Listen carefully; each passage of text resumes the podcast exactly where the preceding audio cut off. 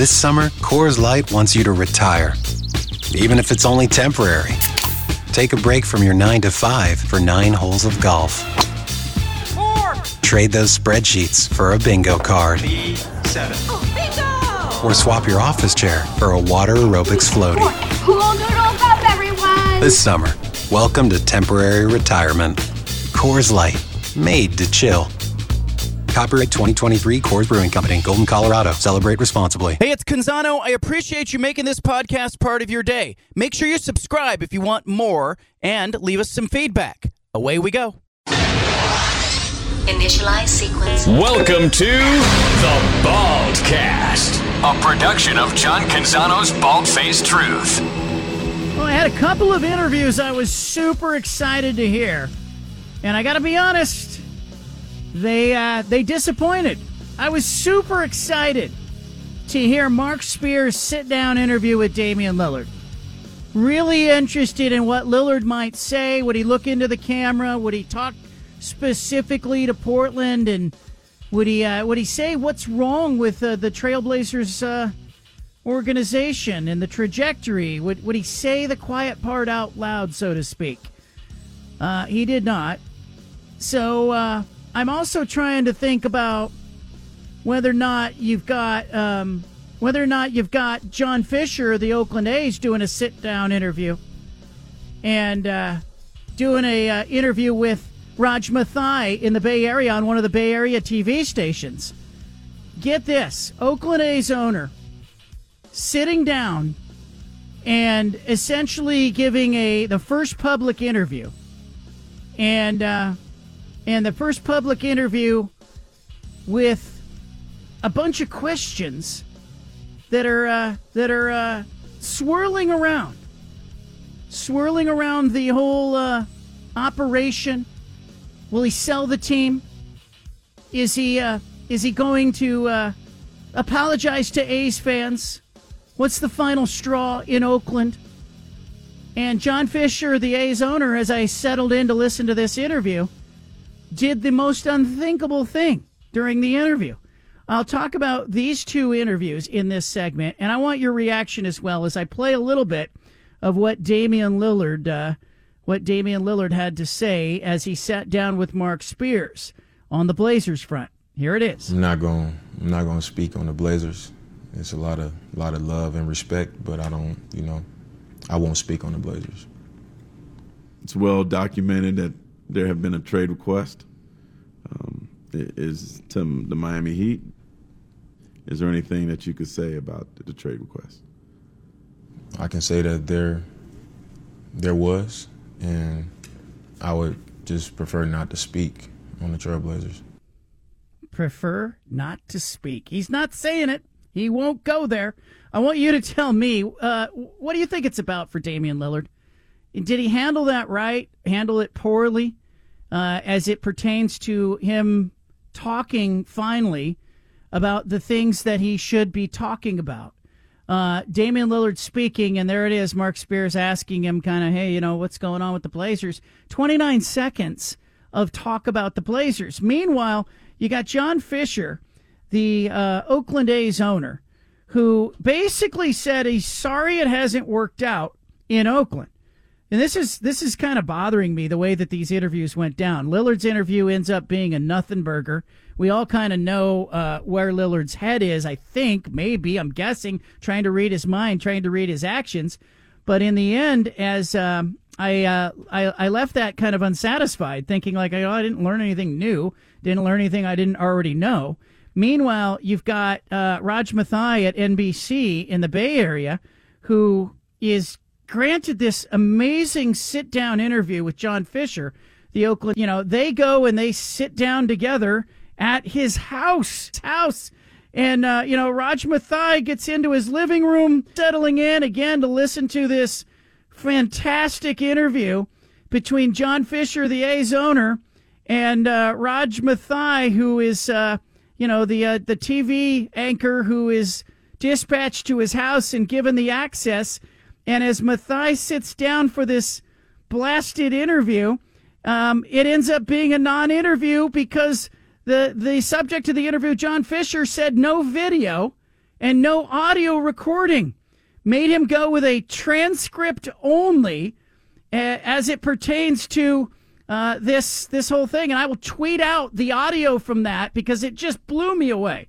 It just absolutely blew me away that it was basically a non-interview interview, and I could not, for the life of me, figure out why it was that the uh, the Oakland A's owner would subject himself to an interview, but not really, other than the fact that he, you know, he didn't want to really do an interview. Uh, what is going on with these things? 503 417 7575 is the phone number. I definitely want to hear from you on this front, but let's start with Damian Lillard, and then I will play the audio coming out of the Bay Area. But give me an idea uh, as you think about this, Stephen. Uh, Damian Lillard's interview, like, sh- should he have said something? Is there possibly something he could have said? I mean, I wish he would have said something because we didn't learn anything. I think what it did, it confirmed that he does only really want to go to Miami. Uh, but we already kind of knew that, right? And you know, Adam Silver came out and he put out the memo to all teams and to Dame and said, "Hey, you, you can't be doing that." And that's what he kind of confirmed because Marc Spears did say, you know, was there a, request of a trade to the Miami Heat? And he said, yeah, there was. He didn't refute that. So I thought that was the only kind of interesting part, but it was, it just kind of confirmed what we knew. We knew he wants to go to Miami. We know that he wants out of Portland, and that's you know that's what he said. He didn't say anything. He, you know, I do wish he would have said, you know, point blank, like, yeah, I requested a trade, and the reason I did this is because, you know, we just couldn't build a championship contender in Portland. We didn't do enough to put around me. But he didn't want to say anything. And, you know, it, it kind of goes to what Dame does. Dame doesn't want to, like, step on anyone's toes. He doesn't want to be perceived as the bad guy.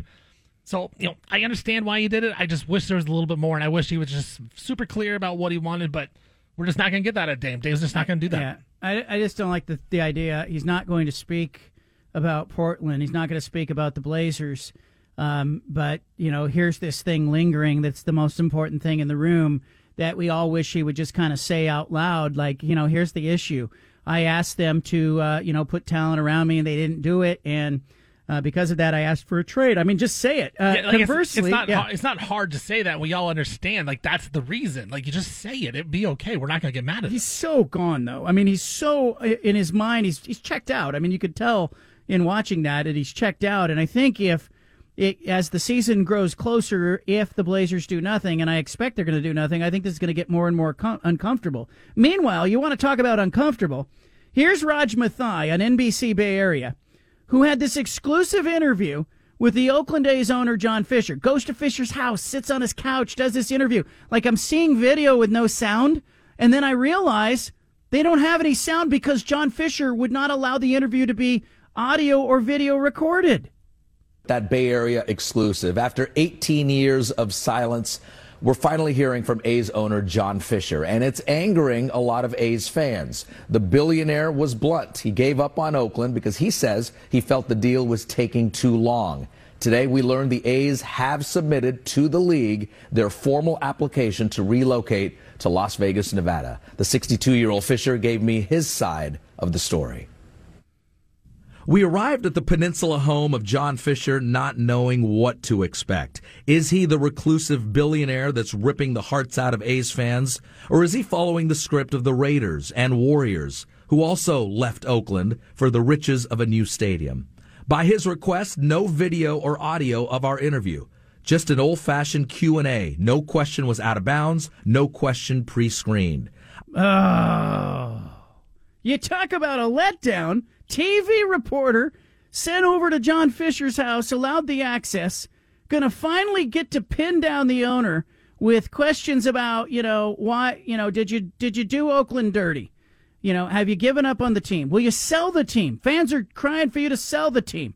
What makes you think you should you're, you're able to come in here and and uh, you know rip this team out of Oakland and take it to Las Vegas? Like like real questions and then follow up questions. And Raj Mathai goes, you know, upon his request, no video or audio, just an old-fashioned Q&A.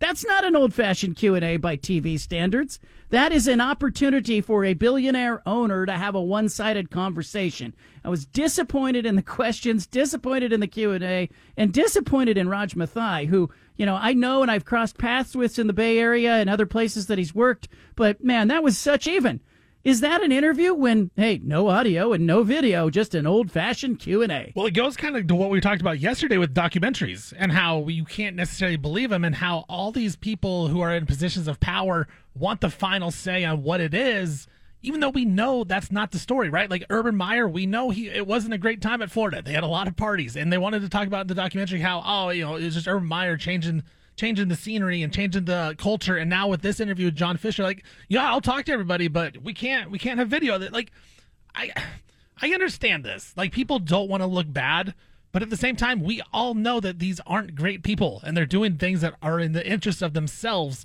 and it's selfish for them. And so, yeah, it's not even an interview. It's just It's like. not an interview. I never would have done it. I never would have consented to it. Yeah, it's just like, you know what? Look, I'm trying to get some good PR by saying I'm going to talk to people when I'm not actually going to talk to people. It's not an interview. And and Mathai and the producers at NBC gave him su- gave John Fisher such an easy time. No follow up questions to obvious things that were questionable that were said.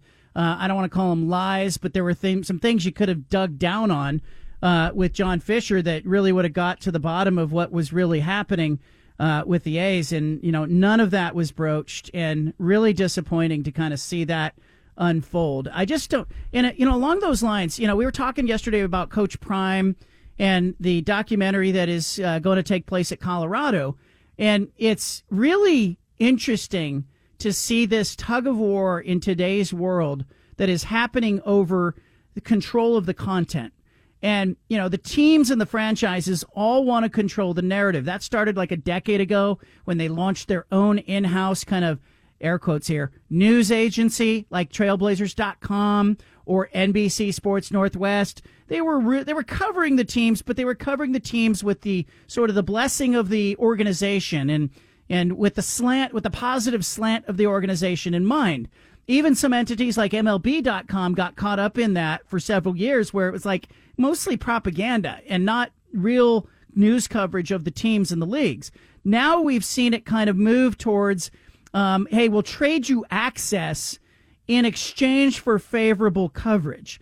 And the documentaries fall right in there. This Florida documentary uh, down in the swamp, you know, the untold story of Florida football, and you know, it doesn't have Urban Meyer uh, in a negative light. Doesn't show his scuffle at practice with Percy Harvin. The Pouncey brothers aren't in it. Um, you know, you don't have Aaron Hernandez, any of the controversy surrounding Aaron Hernandez. It's like this, you know, everything's glossed over and sanitized. And in the end, there's just nothing to it. Um, you know, it makes me have more respect for the documentaries that are put out there that do kind of balance a little bit. And I did some digging on the Michael Jordan The Last Dance documentary and found out that the director on that Last Dance documentary, you know, made a deal with Michael Jordan to get him involved. And the deal wasn't, hey, Michael Jordan, you get final cut approval. They didn't do that, which I really I respect. What they said to Jordan is, hey, we'll let you review the episodes. You can give us notes, but we get final approval on whether or not we make changes. And then Jordan asked for, hey, you know, you got Isiah Thomas saying some negative things about me. You got Scottie Pippen saying some things about me. What I would want is anytime uh, that somebody is saying something about me, I want the opportunity to respond to it. And I think that's fair. That's fair. Like that gives the viewer an opportunity to say, hey, there was an issue here with hands were not shaken. There was an issue with, you know, Isiah Thomas saying he was, you know, booted off the team because of Michael Jordan. And then you have Jordan sitting in his living room drinking a cocktail. You know, had a, he had a cigar for one of the episodes, and then his mom said, I don't like the cigar, get it out of there. But Jordan's sitting in his living room. That's why we saw all that footage of Jordan in his living room, because Jordan wanted the ability to kind of rebut or, or answer to some of the negative things that were said. But they didn't take him out of the documentary. They just let Jordan kind of respond to it. And I respect that way more than this sanitized, cleansed, let's just have a, uh, let's just have a propaganda documentary. Uh, you know, I don't know. Marc Spears, at least he asked the damn question of Damian Lillard. I would have liked a, a little more of a follow up, but at least he asked the damn question. Sean's in Sandy. I want your phone calls on the Damian Lillard front at 503 417 7575. Sean, go ahead. What's on your mind? Hey, thanks for taking my call, John. I I hear Damian being a droop. He gets real droopy, and he's done this before. He he's a real doggy downer, and it really sucks. I hate to see him be like that because he doesn't have to be like that, but that's just who he is. That's his personality, and um, it is what it is. And I just hope that you know his next his next chapter in life gets a little bit better. I hope he gets what he wants in life. But you know he likes the dollars, and he's been getting that. So that's why you know Blazers gave him his first opportunity. They gave him all the dollars he wanted. They they let him you know they they gave him the the keys to the city as soon as he got here. So that he can't say nothing really too bad about us. And I, I- just I hope actually- his next chapter in life's good. Do you I actually think that you speak for a lot of people, Sean? And I think, and I think that the fan base would be very forgiving. I think if Damian Lillard came out and said, "Yes, I've asked for a trade. Um, here's why. I suspect the reason. Like you know, I'm not. I don't want to speak for him, but I suspect the reason is, hey, I want to compete, and this franchise doesn't appear to be interested in competing in the short term. They're in a rebuild. It doesn't really line up with my timeline. I feel like I have three or four more really good seasons where I could be productive and help lead a team to a championship. And I really want to do that. And oh, by the way, um, you know, I feel like I could build my brand in Miami and I have an opportunity down there. And oh, by the way, the house that I'm selling, the second house that he has in West Linn that his mom lives in, by the way, is technically owned by a company. The holding company has an address in Miami. So he's already got, you know, some tax benefits that are working out of that area. You know, Damian Lillard is doing what's best for Damian Lillard. And I think there are a lot of Blazer fans who would empathize with him and say, hey, I, I don't blame you, man. Um, look, I'm sick of this franchise too. Because as a media member, I have to be honest with you. Like, I get it. I'm looking at this Blazers organization. They're hard to cover from a media standpoint. Everything's difficult. They don't, you know, they make nothing easy. They make some screwy decisions, like they lock up some players in long-term contracts, or they trade away players, and then then suddenly they go, "We're not, we're we're not in a rebuild. We're building around Lillard," and then they draft a young player. Like you know, they don't really do anything with any kind of consistency that makes you believe that they're going anywhere. Like I think a lot of fans feel the same way as Damian Lillard, and I think that's probably why fans wouldn't blame him. But I'm just a little bit perplexed on why he's saying I won't speak about the Blazers at all. Again, it's you know it's passive aggressive. Like just say it, man. I think I'd have more respect for it if you you said it out loud. We totally understand. And that's the thing. Blazer fans understand. Like, Blazer fans have been asking for a better roster for how many years? Since you know, since 2000 or 1999, when they actually had co- you know competitive rosters. They've been asking for it, and they've had this guy in Dame who has you know wanted to stay in Portland and has signed the contracts. Yeah, he earned a lot of money, but you know what? He wanted to stay in Portland as well. He wanted to be loyal to Portland. Portland was loyal to him, but they added nothing around him. And you know, for how good Dame is, he still has flaws in his game and you have to address that situation. They never did. They just gave in to, you know what, we're going to let Dame do what he wants to do. And now Dame at this age, at 33 years old, he says, you know what, I want I want to win a championship. And I want you to put a team around me. Joe Cronin comes in and doesn't do it. Obviously, he wanted to build his own team that he liked, and now Dame wants out. And you know, it would be nice just to hear Dame say that about the organization because we all know it's true. Like that's the thing. It wouldn't be a bad look because all Blazer fans and I think all the NBA knows that the Blazers did not do enough to put around Dame Lillard to help him, ex- uh, you know, uh, succeed in the NBA. You know, Lillard did an interview with Stephen A. Smith, where, you know, uh, during the season in which he talked about how much time he has. I think I can. I think I can be on the level that I'm on now for another three or four years. Another Because three or my game, my game isn't based off of athleticism. I think I'll. I think because of how I live my life and how I train, I'll always be quick. I'll always be a, a high level shooter. I'll always be a high level thinker. Um, and I know how to play the game. Like I know how to be this version of myself. Just got to be healthy. Um, you know, it's not based on being above the rim. It's not based on being faster than people. I play quick. I change pace. I can shoot. I know how to manipulate the game. I watch film. You know, I'm a student of it, so I I know what it would take for me to be able to sustain this level, and I know that I can do it. How, does he is he telling the truth there? Do you think he has three or four more good years? Um, I would say he'll be good. Yeah, in three to four years. I don't think he'll be an elite player like he was this last season or the years before. I, I think he is correct in that he doesn't. It's not athleticism; it's explosiveness that he uses, and I do think that's going to go down at some point in his career when he gets to age 35, 36. Like I, I don't see him being as explosive as he was this past season. That just kind of happens in the NBA, especially the point guards, uh, smaller players on the court that get beat up a little bit. That's Dame. I, I, I don't expect him to be you know a first, second team All NBA guy in three to four years, but I think he'll be All Star caliber. Uh, you know when he's 36 years old because he, he that shooting's never going to go away, but he's going to have games where he just can't explode enough uh, to consistently get enough points. I also think he will evolve a little bit. And I think we've watched Chris Paul and some other players evolve. So I still think he's got a lot of good play left in him. And I and I don't disagree that, that he got three or four years where he can be a player and a starter in the league. But I kind of wonder at what number. And his salary is going to push towards $60 million in year three and year four, uh, that extension that he signed. And then I, and then, you know, what's ringing in my ears is all that talk that Lillard gave over the years about ring culture and not being the kind of player that was going to chase a ring and lo- what loyalty meant to him and all of that stuff. And it's ringing in the back of my head as he's saying, I don't want to talk about the Trailblazers. I enjoy the uh, the bonding part of it. Like we spend more time with each other than anybody. But now it's like that don't count. Regular season don't count. Get a ring. You know what I'm saying? Like who this guy's the MVP. This guy did this. He the first. It's like, bro, what like, what is this stuff? Like, what is this? You know what I'm saying? Like, I and I don't want. This ain't even. I don't want to make it about my situation, but I was talking after a game like a week ago, and I was just like, they was asking me about Dame, but like to win a ring, and, and I'm like, bro, I don't need to prove to y'all that I want to win a ring. Why the hell do I play? Like, I don't need to prove that to y'all, but we cannot keep acting like, while I understand we play to win championships, we all want to win a championship. We can't keep acting like nothing matters. Like the rest of the stuff, the journey doesn't matter. We can't keep doing that. You know what I'm saying? So I feel like there's so many ways that the league is different.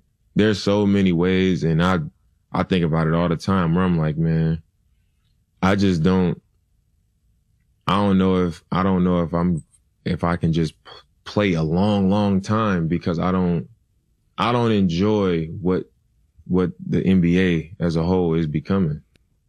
Is Damian Lillard part of that NBA now by saying I want out? Um, a little bit, yeah. I do think so. Um, and I think it's it may have just got to him enough where he said, you know, it, it, it ring stuff doesn't matter. It's about the grind. It's about you know being with the guys by asking to go to the Heat and not just fulfilling your contract of saying, you know, because he signed that contract extension in Portland, it hasn't even kicked in yet, and he already wants out. So to me, unless Portland is like treating him badly behind the scenes or like you know hurting him or something, and he wants out of Portland for that reason, if it's just about on the court, then yeah, I think he's kind of given into that a little bit and says, you know what, rings is all that matters, which is fine, but that's just gone away from what he has said his whole entire career. Right. Uh, I mean, we didn't really get too in depth about, you know, you got to do this or you got to do that to win the championship. Because sometimes you just you just get lucky. You know, sometimes things just fall in your favor, and that's what it takes. Sometimes at this level, or that's a part of it. But I think the the way that it's being done now is, you know, players are, you know, in communication and they're trying to piece teams together and make their team as strong as possible so that they have a chance to win it. And um, you know, as much as I, I do have, you know, guys that I like around the league that I would, you know, love to play with, why wouldn't I? You know, it's just some things that I, I know are not me. Not him. But apparently he's had enough. Coming up, we're going to talk about Nike and the mistrust or the distrust that fans have when it comes to the Portland Thorns and the Portland Timbers organization. We'll be talking with a sports business reporter who's been covering uh, a lawsuit at Nike. Nike would like to suppress and seal that lawsuit. You'll find out more about it coming up. Plus, John Papadakis in the four o'clock hour, former USC football player, sounds off. If you've never heard Papadakis talk and give an interview, you're going to want to be here. And we'll get to the bottom of Utah next week. They got a big football game with uh, Florida. Josh Newman, who covers Utah football, is going to tell us whether or not Cam Rising is going to start for the Utes. Where is Kyle Whittingham leaning today? Leave it here. Get the BFT. On tomorrow's show, we've got Dan Lanning, Oregon football coach. He'll be on with us. Also tomorrow, Eric Reveno, Oregon State uh, men's basketball assistant coach, and a guy who's coached in the ACC. I'm going to ask him uh, kind of what he thinks about uh, what's going on in college athletics uh, as uh, as a whole. Uh, Nike, always an interesting uh, character and company in our footprint. Demi Lawrence is a reporter who does a fantastic job on behalf of the Portland Business Journal, covering sports and business. Demi joining us now to talk about Nike and some other things. Thanks for making time. Yeah, no, thanks for having me, John. Give me an idea with this Nike story. Um, you know, what is it rooted in? Why does this become a lawsuit? How does this end up crossing your radar?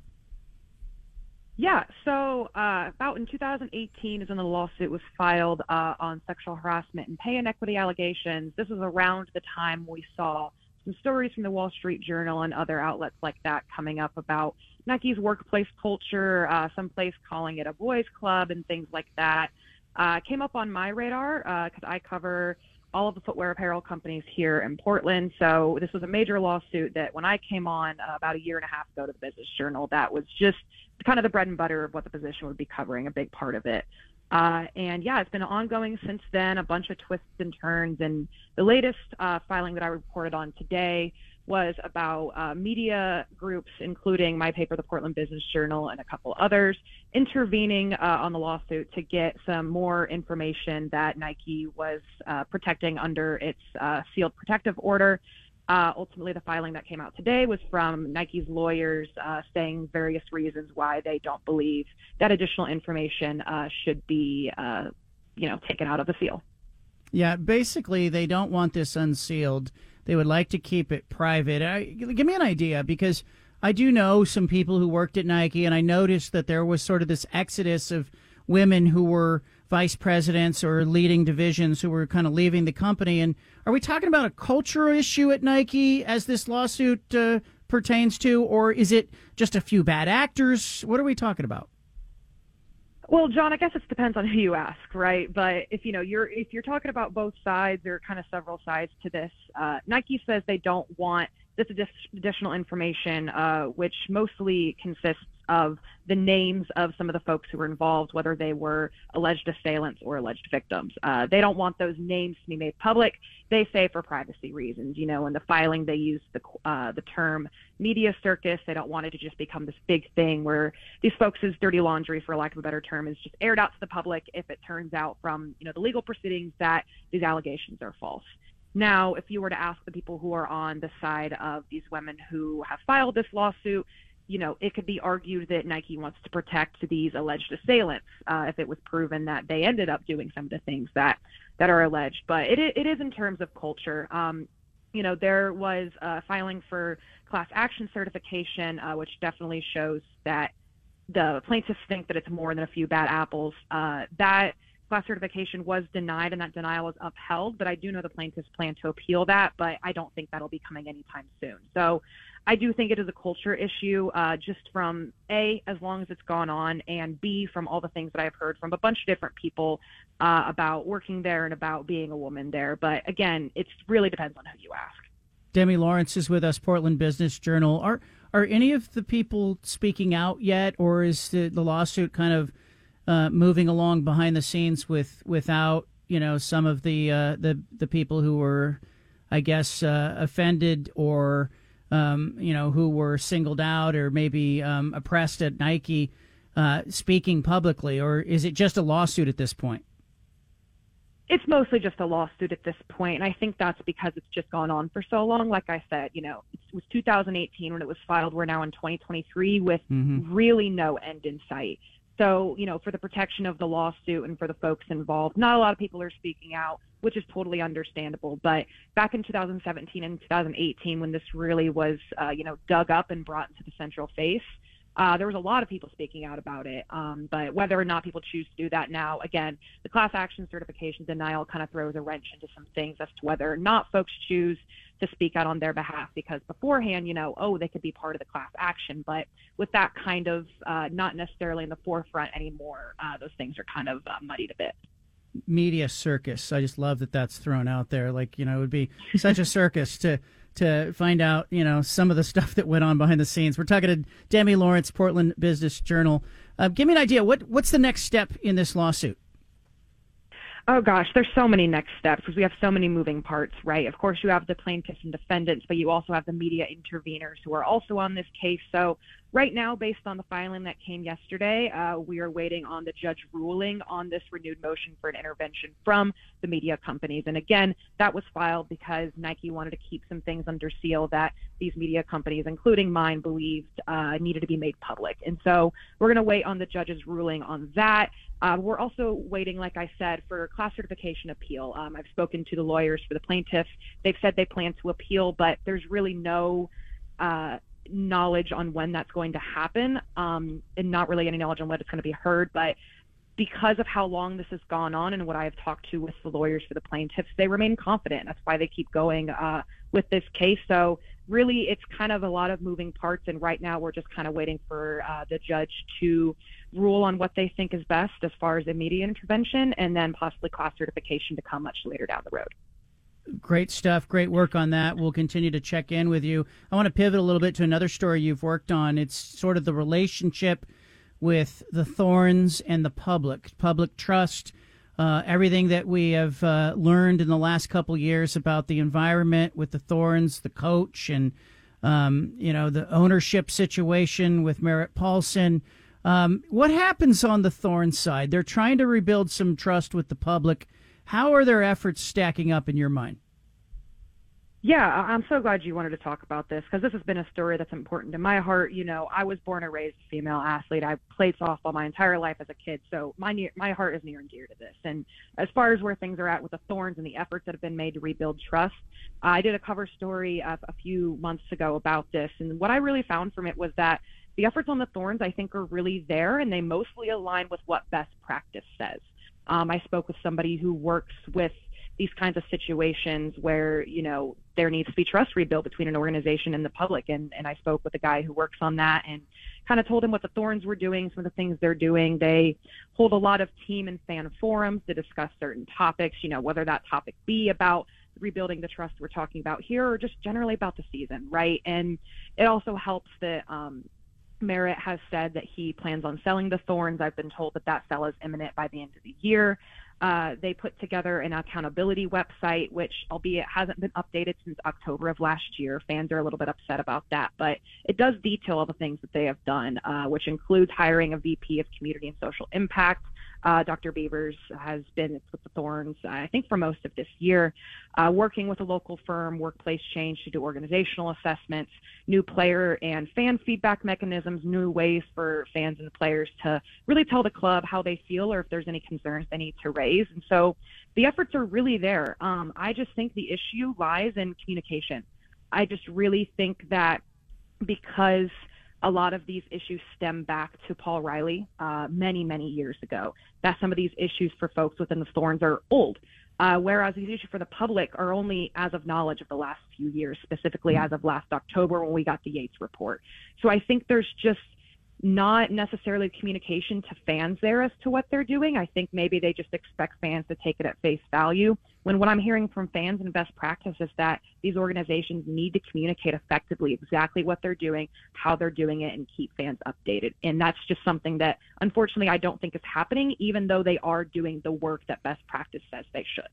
Yeah, it's really interesting to see, you know, as the as the Timbers make a personnel move with their coach Giovanni Savarese, right. Merritt Paulson's quoted in the news release, and I kind of went, "Ooh, like you know, how is that going to be received?" And so, as much as the Timbers and the Thorns want to separate these entities, I still think people see Merritt Paulson involved and and look at it and go, "Ooh, you know, I'm not, I don't, I'm not sure how I should feel about this." Yeah, well, let's be very clear that Paulson still owns the Timbers and doesn't have intent to, he hasn't expressed intent up to this point to let that go, only the Thorns. So, still at that point, uh, you know, he's still involved at that point. And so, you know, it's interesting because the Timbers and the Thorns do have similar fan bases. They're essentially the same, different sides of the same coin. And so I, I think it's a great question to ask kind of how that relationship is going to go um, and, and, personnel changes specifically with the Timbers. Uh, it's just a very interesting time for the club as a whole uh, because, yes, they're two different teams, but they play on the same field. They're organized under the same umbrella. And what happens to one does in turn affect another. Demi, I really appreciate your work. I appreciate you spending some time with us. We'd love to get you back on as things develop. Demi Lawrence, uh, Portland Business Journal. Thank you. Thank you. There she goes. Good stuff. Um, just rich. Good reporter doing good work, uh, you know, for the Portland Business Journal on the sports business beat. I'd love to get her back on and talk to her more as this stuff develops. Nike certainly has some questions it needs to answer. Uh, I find it interesting that they are expending so much effort and energy to try to try to keep names out of the public. I don't believe for a second that they're trying to protect um, the uh, the people who uh, have uh, essentially been whistleblowers. I, I think they're trying to protect executives. Uh, secondarily, uh, Timbers and the Thorns, long, long road when you're trying to rebuild trust with the public. And I think it's going to take time and it's going to take consistency and it's going to take uh, the organization being as transparent as it possibly can, both organizations, in order for people to go, okay, it's all right. I can trust this. I can feel good about wearing these jerseys and being at games. Coming up, our big splash. Leave it here. I've got a whole bunch of guests who want on the show, and I'm trying to figure out. This is kind of like Grand Central Station. We've got Josh Newman, covers Utah football, coming up top of the hour, 4 o'clock, to talk about Pac 12 football season, where Utah's mindset is. Will Cam Rising be the starter? All of that stuff at 4 o'clock. 424 will be John Papadakis, former USC football player, team captain, uh, Tony Bennett like crooner, restaurateur, booster. He's a guy who played in the Pac 12 years and years and years ago. It's probably the Pac 8 back when Papadakis was playing. And he's the father of Petros Papadakis, the broadcaster on FS1. He's always a great guest. A lot of fun. 424. Be here. Now, I just got a note. DJ Uiagalelei wants on the show. Um, I'm trying to fit him in, possibly in the 5 o'clock hour today. If DJ makes the 5 o'clock hour, he will join us. Otherwise, DJ likely on tomorrow's show along with Dan Lanning, University of Oregon coach, on tomorrow's show, along with Eric Reveno, the uh, basketball assistant coach at Oregon State, on tomorrow's show, along with Nick Carlin Voigt, University of Portland men's soccer coach, on tomorrow's show. We got a whole bunch of interviews that we got to clear. But here's my thing, guys. Like, I don't like to do interviews just to do interviews. Every single one of these interviews that I, uh, that I have coming down the pipeline on the show, um, I really want to do all these interviews. Are we okay having that many interviews on the show in the next two days? Well, I think yeah, because it's the it's the quality of guests. If it was just you know if it was just quantity over quality, eh, I'd push back on you a little bit. But like all these people that you're having on, like they have important stories to tell, or like it's an important thing to hear that's coming up soon. So I'm fine with it. I'm fine with having these type of guests on because it's just the quality of them, John. We we don't need qual- quantity. We need quality. I also want to give away some Mariners tickets. We will uh, uh, give those away on today's show. Um, shall we give them away maybe in the uh, four o'clock hour? That would be a good time to give them away. I want to ask Judah. Judah, are you okay with all these interviews? Is the podcast team going to be okay, like churning out a whole bunch of podcasted interviews? DJ Uiagalelei, uh, Dan Lanning, uh, you know, the, the Utah football beat reporter, John Papadakis singing some Tony Bennett, Eric Reveno blasting the NCAA on tomorrow's show. Um, you know, all of that. Are we going to be okay uh, podcasting all that? Yeah, yeah, I'm seeing big fa- uh, big smiles on the uh, the interns around here. They they live for this. they Extra live for work. this. Extra work. Uh, more podcasts. It's the best. Um, no, Steven's right though. The the quality, the the time of the year, it all fits. Anthony Gould, Oregon State wide receiver. He wants on next week.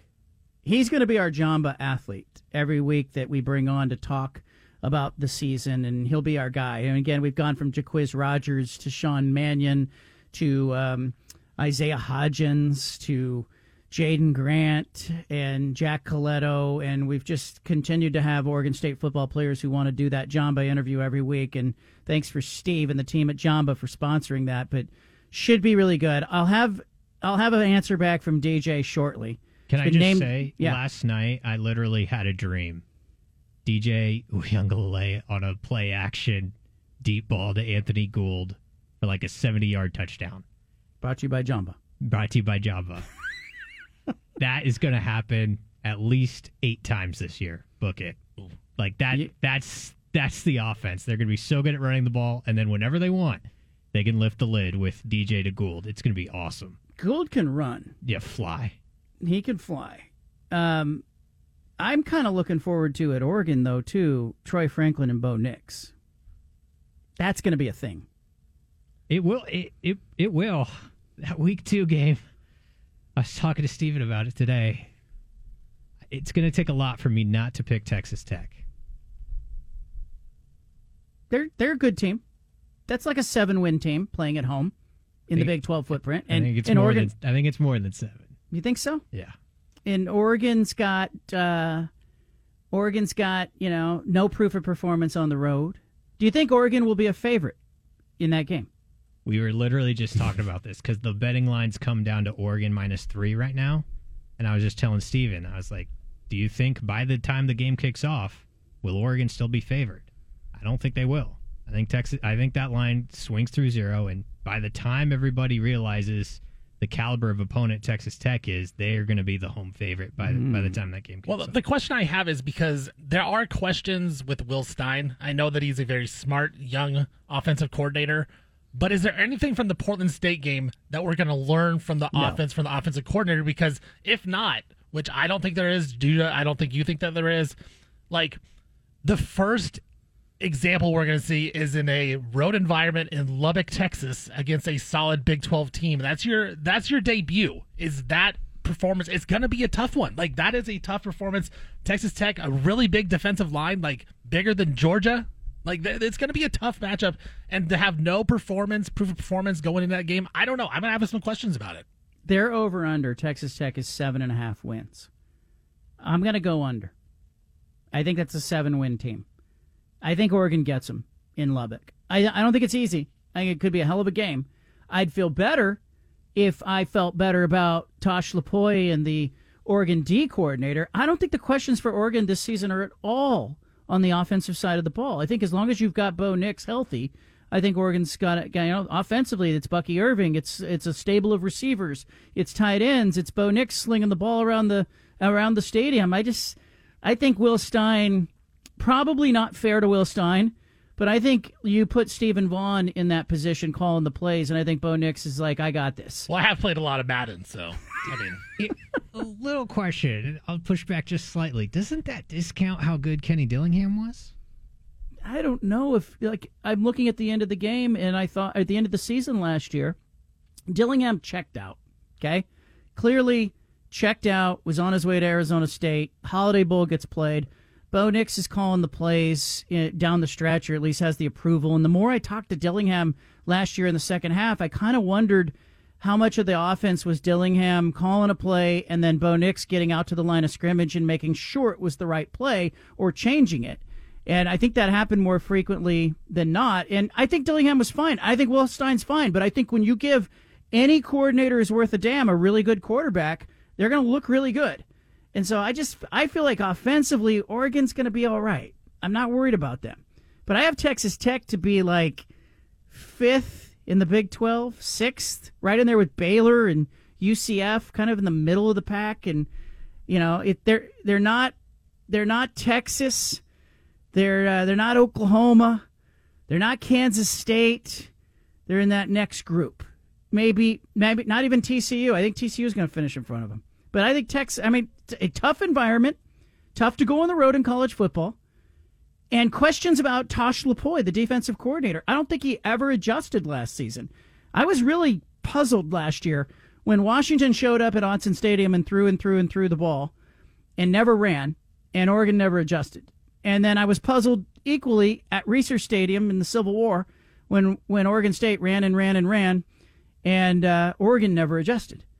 And it, it was like there were no threat to run, no threat to pass, and there was no threat to adjust. And so I need to see that. And you're not. You're right. You're not going to get it in the Portland State game. I don't even know who Texas Tech is opening with. You know, I don't know if we're Uh, going to they learn, learn anything at, about them. at Wyoming. Okay, so they're one and oh. zero. But at least, but at least it's a it's a test game where you have to go on the road and play a little bit. They were eight and five. They were five and four in conference last season. Um, And you're right. you they're know, they're picked fourth in the Big Twelve. This they're year. picked fourth. Yeah, in the media poll. I bet you. I don't even think they're going to get there. I think they'll be about fifth or sixth. Add Lubbock to the list of Tulsa and Tampa. I'll be in. I'll be in Lubbock. and all of John's favorite places And on boarded earth. up old town in Texas. You know how many how many different trains do I need to get on to get to Lubbock, Texas? Am I getting there in a stagecoach or an Uber when I get off the uh, airplane? You know, like Uber, here Uber we go. There he goes. I like that. There he goes. Here we go. Yeah. Here we go. Shotgun. Get your cowboy hat ready. Get going. I'll have a cowboy hat like Coach Prime. All right, coming up, we're going to Salt Lake City. Who who's going to play quarterback? How many games will Utah win this season? Who's circled on the Utes calendar? We'll find out. Really focused on trying to talk some football. That's the stuff that really matters. The games, the things that were supposed to be the diversion. The rest of this college football stuff is starting to feel too much like real life, if you ask me. Our next guest is all over Utah football. He's the guy, Josh Newman, on the Utah beat. You can read him and read his work at KSL, among other places. Man of the world, father, husband, beat reporter extraordinaire. Joining us now, bagel expert. What else? Josh Newman, how you doing? John, John, the check's in the mail, man. I really appreciate that open. I owe you one there. You're uh you're like you've got opinions on a lot of things. I've noticed you've been tweeting about bagels. I've seen you tweet about um, movies. You have interests that go uh, all over the place. You are truly a man of the world. Where do you get a good bagel in Salt Lake City? I don't know when you find out. Let me know. I'm serious. It's it's it, it's a dire situation out here, John. I love that.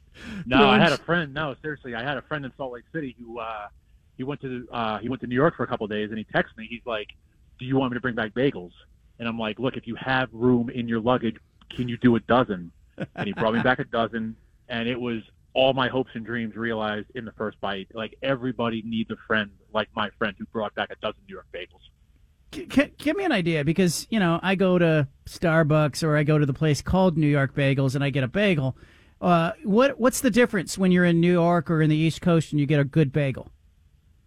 it's the water, and uh, I'm I'm I'm not going to pretend to be a chemist, but like it's the water and it's like handmade and it's like the boiling, you know, the boiling temperature, the Mm. the exact moment. I don't know how they do it, but it's funny. Like you can't find a good bagel in Salt Lake City, but you can find pretty pretty good pizza, which doesn't make any sense because bagels and pizza go together, right? It's all dough, it's the water, the flour, the kneading, the whole thing.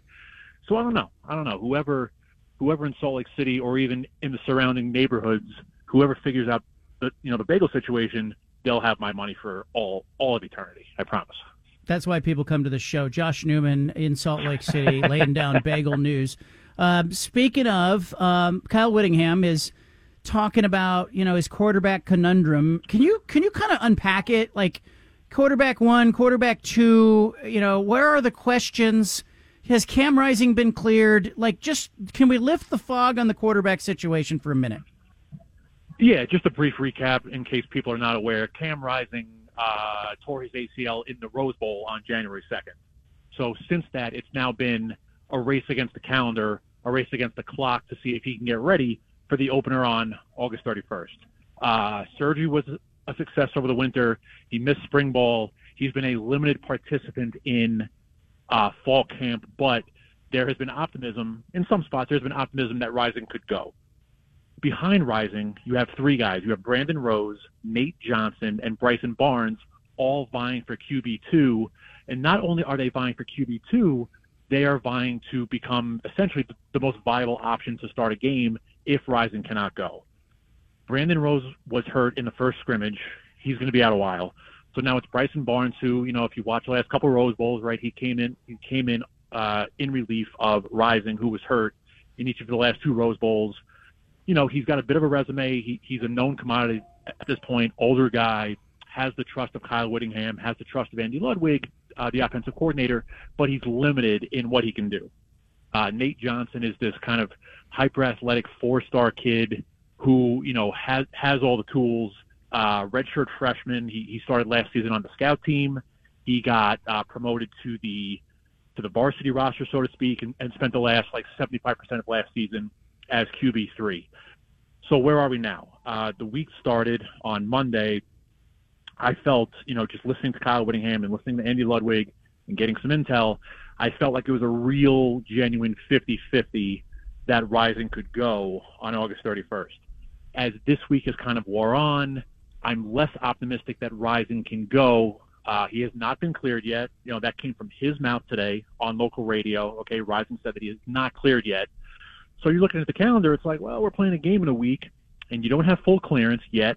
And even if you got full clearance, let's, you know, in a vacuum, okay, let's say Rising is cleared tomorrow, you still don't have many, if any, padded practice opportunities to get with the first team offense, knock the rust off, do what you have to do. He's been practicing with the first team offense, but he's been limited, right? Can't move laterally, can't get hit. Obviously, he's not going 11 on 11 team stuff. He just hasn't done it yet. So now I'm kind of working under, under the assumption, uh, cautiously, that we're out of time to get Rising ready. So then it becomes Barnes versus Johnson. Uh, Barnes had a slight lead there. Okay, Kyle Whittingham said on Monday that Nate Johnson has really taken advantage of the increased reps and the increased opportunity since Brandon Rose is out. But I think the trust, I think ultimately, I think the trust in the experience that Bryson Barnes has gives him the advantage in this battle versus Johnson. Johnson has all the upside. Johnson's electric. Johnson has a much higher ceiling than Bryson Barnes. Long term, yeah, I'd probably go Nate Johnson. But if you're talking about one game, this opener, this game, who is going to play the quarterback, the safe, rational move to me is to go with Bryson Barnes if Rising ultimately cannot go. Could could you foresee Kyle Whittingham deciding, yeah, I'm going to start Bryson Barnes, but I'm going to bring in Nate Johnson and let him play situationally?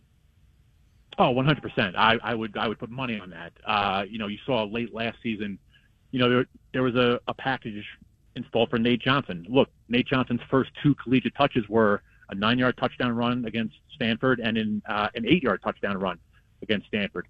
Following week, they throw him in there, you know, second and something inside the red zone. His one and only collegiate pass is a, a 16-yard touchdown pass. So if Bryson Barnes starts, there will still be a role for Nate Johnson. He's, you know, when I say when I say he's athletic and capable, this kid ran like 10-5 for the 100 meters in the state of California, finished in the top uh, three or four last year in the state, or two years ago in the state of California in the 100 meter dash. He he's going to play. Okay, he's too uh, he's too capable. He's too athletic. Uh, there's too much again. There's too much ceiling. There's too much upside. I mean, I could see, I could certainly see a situation where like between the 20s or between the 25s, it's Bryson Barnes, and then once you get into like money territory inside the 20, inside the 10. I could see them going to Nate Johnson. One way or the other, Nate Johnson is going to play. Okay, it's just a matter of will he start or will he come in in relief of Barnes in a situational capacity. We're talking to Josh Newman in Salt Lake City. He's talking about Utah football. The Utes will host Florida next Thursday in their season opener in Week One. Will will they be run heavy if if it is Barnes slash Johnson? Do you expect that the packages will be a little more conservative? Won't ball won't be in the air like it normally is? That's a great question. I mean, if it was, you know, look, if it's rising, it's one thing. I do think if it's Barnes, it's another thing. Look, Andy Ludwig's uh, scheme and philosophy and what they want to do in, in, a general sense, that's not going to change regardless of, of who the quarterback is. What you're going to see, though, if it's Bryson Barnes, it's going to be a different level of play calling. Like if Rising is in there, they were calling, you know, 8, 10, 12 designed runs every game for Rising because that's his skill set. That's not what you want Barnes doing. And no, you don't want Bryson Barnes slinging the rock, you know, 30, 35 times. That's not a recipe for success. I think, you know, I think what you're going to see is if it's Barnes, I think your play calling is going to be, you know, not vanilla, but, you know, safe, okay? Short, medium, uh, you know, take care of the ball. That's all Kyle ultimately wants from Bryson Barnes is just take care of the ball. And look, I've said this for months, okay, on your show, on other shows, like Utah can win this opener against Florida if it's Bryson Barnes or if it's Nate Johnson. But if you're going with your backup, he needs help. Okay, your offensive line has to win up front. Your running back room, led by Ja'Quinden Jackson, has to ha, has to do its job. It would be really helpful if Brant Kuithe, who is also coming back from ACL surgery, this is like the like the forgotten storyline this summer in the middle of this rising stuff is that Brant Kuithe is still not cleared off ACL surgery like 10 and a half months ago. So if it's Barnes, it would be very helpful if Brant Kuithe played. Let me also say this: the times that Bryson Barnes has played during his career, you know, even with the you know the Washington State game last year, right, where uh, where Rising couldn't go, Barnes won that game, essentially saved the season for Utah. Bryson Barnes has never played in a game where the game plan was geared towards him. Okay, the two Rose Bowls and mop up duty during his career, even the Washington State game last year, yeah, there was a possibility that he was going to play, okay, during that week, but that game plan was geared towards Rising, even as Rising kind of, you know, was a late scratch, like 45 minutes before kickoff. So if it is Barnes, I'm very curious to see what he can do with a game plan tailored towards him. He's never had the benefit of that. Uh, so that's going to be an interesting dynamic here as the days go along. Is it going to be Barnes? And if it's Barnes, how much time does Andy Ludwig need to really install a plan centered around this particular quarterback? I want to ask you about number 87, Thomas Yassmin. He came into that Pac 12 championship game and had like a 60 yard touchdown reception. And I thought, gosh, Utah's got all these tight ends. Will he be on the field if, if in fact, you know, the tight, tight end room is what we think it's going to be? Yeah, he'll be on the field, you know, regardless. Uh, look, they they like to go 12 personnel, you know, 13 personnel in, in some in some cases, right? The 21 team that went to the Rose Bowl, you know, the first Rose Bowl team, that team went a ton of 13 personnel. Not as much 13 personnel last season, especially once Kuithe went down with the ACL.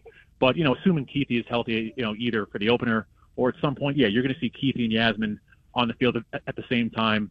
And Yassmin is kind of this, you know, success story, right? You know, not from this country, came over from Australia, grew up playing rugby, uh, you know, essentially turned down a pro contract to play rugby as a as a teenager in an effort to play American football and get the American education. And it's been been kind of a slow burn here, you know, for Thomas Yassmin. Three years, four years.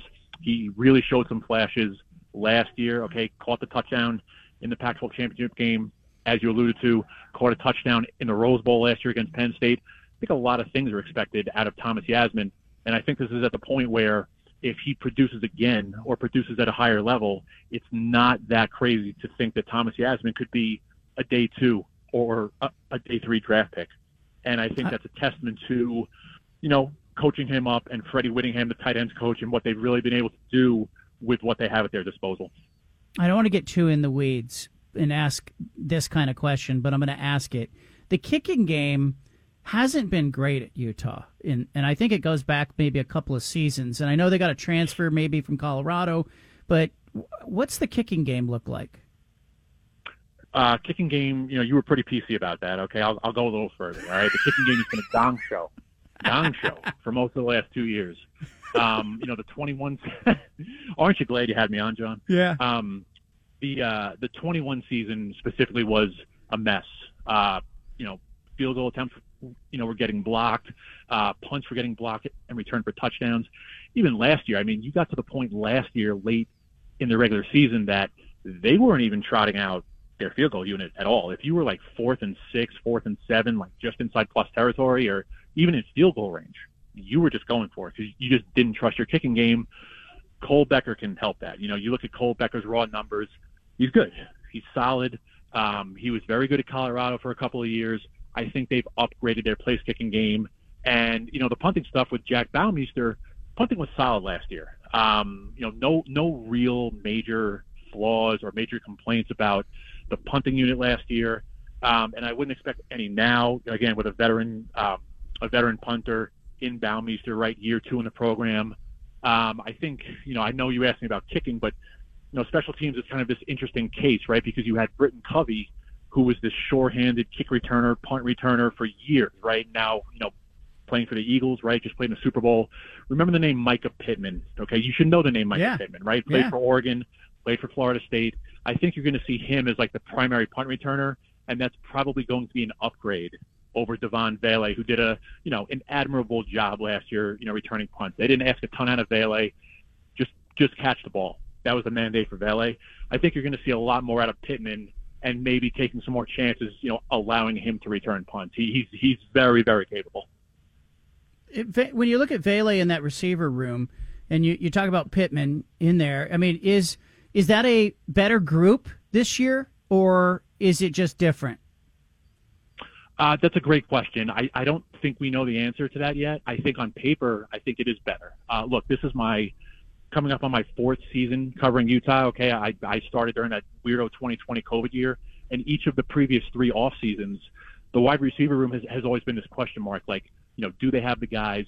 Can they step up? Can Vele be a number one guy? Right, that was the question going into last year. Now, look, some of that is you have or you had arguably the best tight end room in, in the country back in 2021 between Kuithe and Dalton Kincaid and Cole Fotheringham.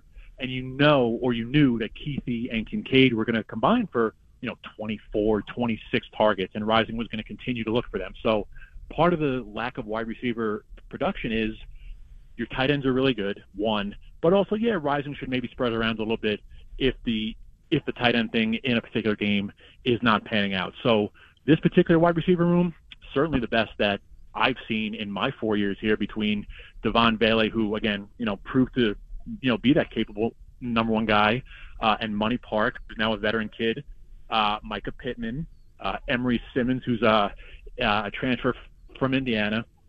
The, the the name to remember here is uh, Mikey Matthews. Okay, Mikey Matthews is a freshman slot receiver, really showed some things during spring ball. Okay, Kyle Whittingham gave the you know the loose comparison to Mikey Matthews of Britton Covey. All right, and he kind of started a, a fire among fans because if you're telling fans that they're getting a second version of Covey, they're going to be excited.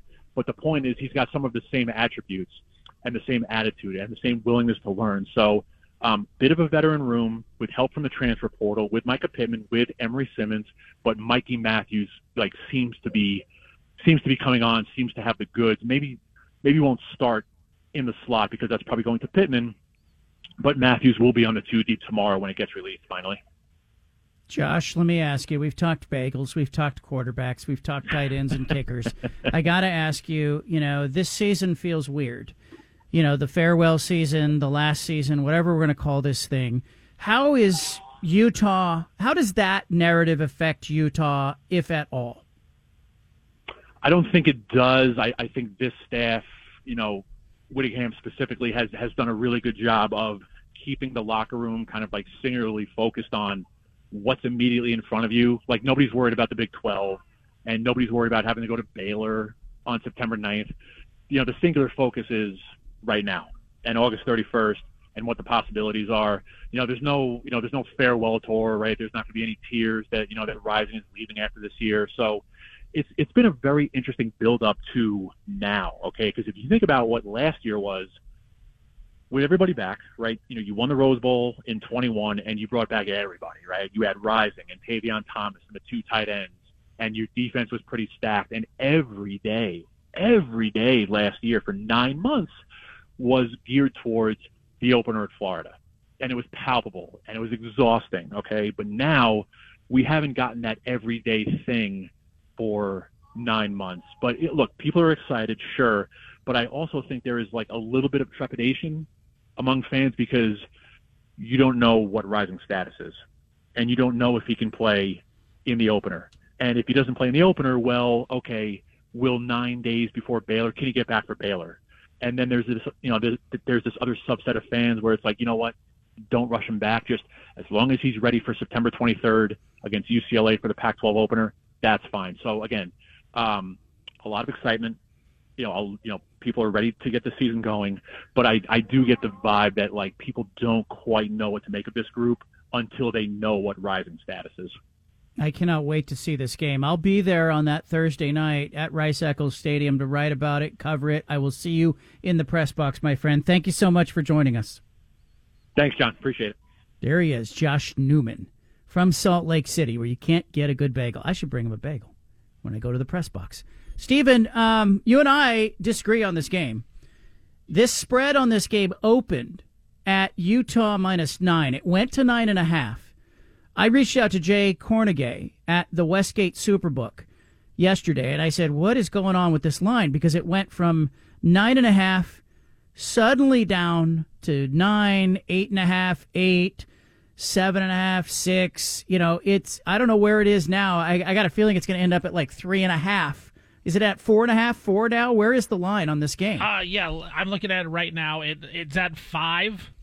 Okay. So yeah, I mean, you know, not a not a key number in betting, but is at five right now is going down. But the the interesting one is the total is at forty five points, very low total in that one. And I just, John, if Cam Rising doesn't play, I don't know how I can put confidence in Utah to be able to throw the football. And I know that Florida isn't good and they weren't good last season, even though they beat Utah, but they still got athletes on that defensive line. And I will think I just think that the Utah's going to be a little too one sided.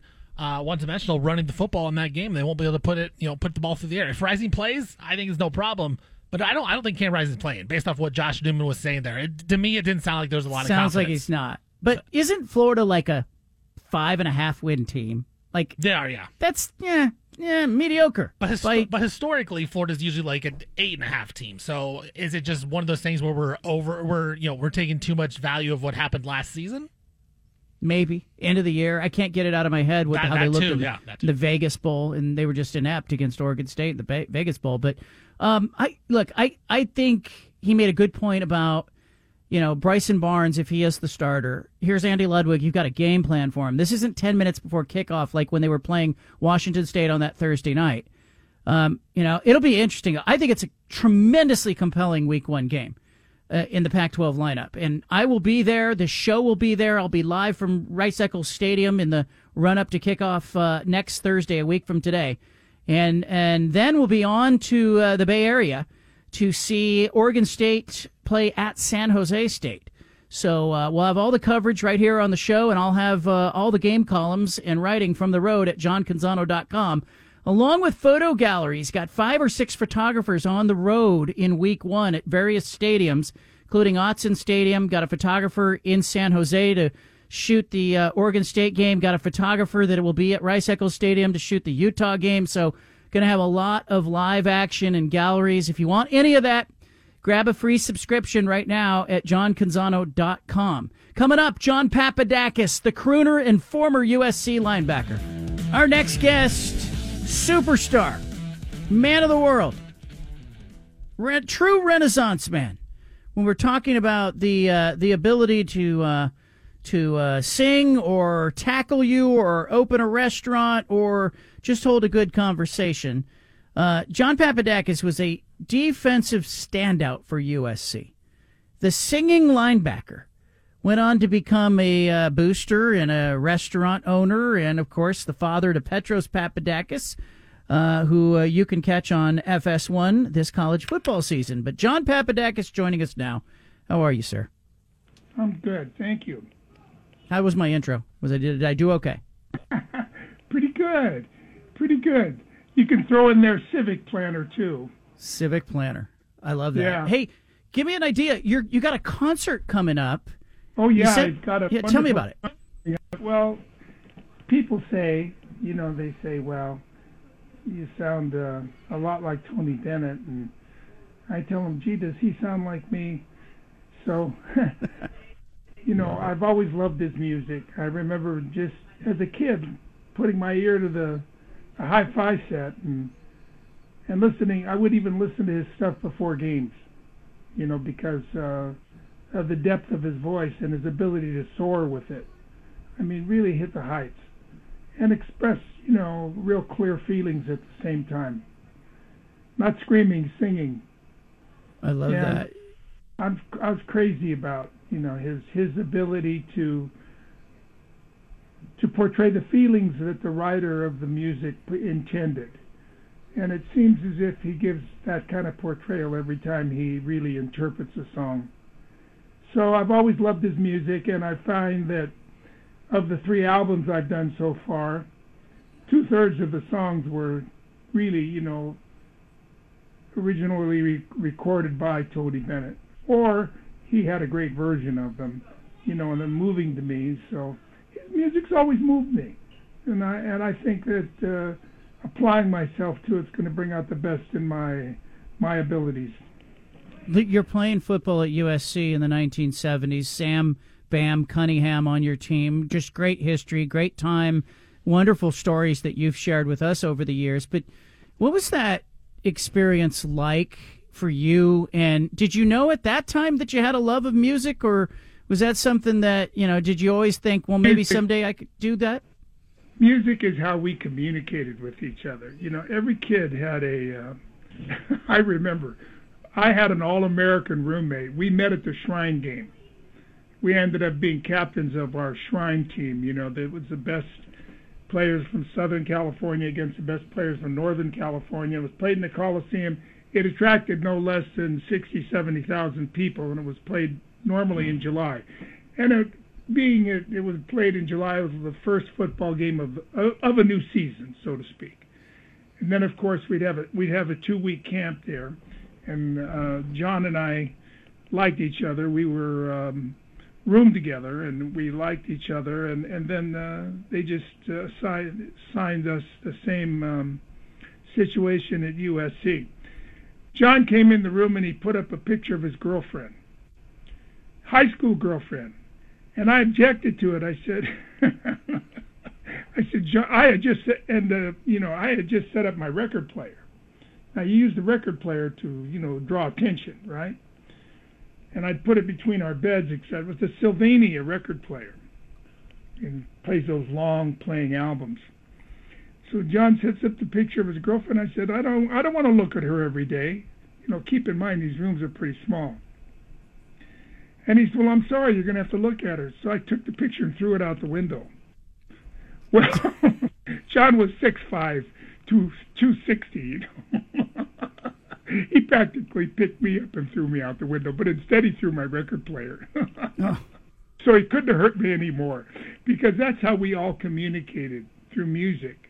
You know, uh, when, when guys came over the um, your room or later when you'd have an apartment or something, first thing you did was you know play them the new record you just got and the new song that's playing, the new hit from you know this source or that source, and so I think everyone on the team had their favorite recording artist, and and uh, I, I can remember some, many of the teammates just by the music they sang. Give me an idea. And again, we're talking to former USC linebacker John Papadakis. Played there in the '70s. Son Petros went to USC as well, and you know, you've got a long history with the Pac 8, Pac 10, Pac 12. What do you make of what's happening in college football? Well, they all call it a, a financial reality, right? That's what they're, but it's only because they are um, kowtowing to it, so to speak. They're worshiping it. They're bowing down to it. They're saying nobody's going to get ahead of me money wise. Well, when you pursue something, you know, on one end, you lose something on the other. And they're going to be counting up their losses here as they proceed. They're going forward for the money, right? They're diving into it. You know, get out of that place and go to this other place. And they don't understand the hardships involved and there naturally going to be the hardships involved. So it's just a matter of time for them to discover this. Big Ten football is different. You know, every team has has to be. They play a physical brand of football, and um, especially in the middle tier um, schools there, most of them run the ball well USC has not done well, against the run, and teams that can control the field and keep you in the middle of it. Look at look at the Oregon State game last year. Oregon State was dedicated to what three tight ends, right? Dedicating to dedicated to running the ball, and defensively kept USC on their toes and in the middle of the field. SC had to punt the ball, which they weren't used to doing. So uh, this is what they're going to run into. There's a lot of Oregon State types in the um, in the Big Ten. Wouldn't you agree? Oh yeah, I think that style I mean, of play. If, if, yeah. If you let your dauber down against Wisconsin, they will break every bone in your body. That's how they play football. Of course, if you get the jump on them, you know you can have a two or three or four touchdown victory, which is what a lot of the West Coast schools want to do.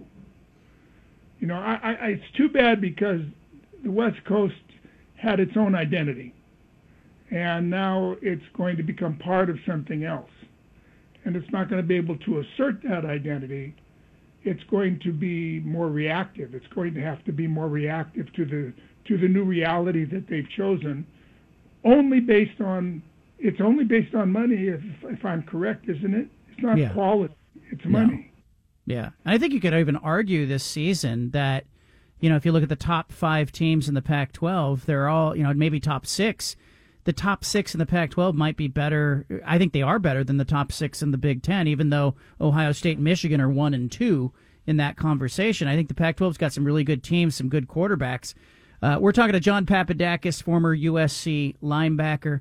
You uh, you owned a restaurant after your playing career, and it became a gathering spot for coaches and and uh, assistant coaches and boosters and fans and sometimes players. What was that like to have Pete, in that Pete Carroll era?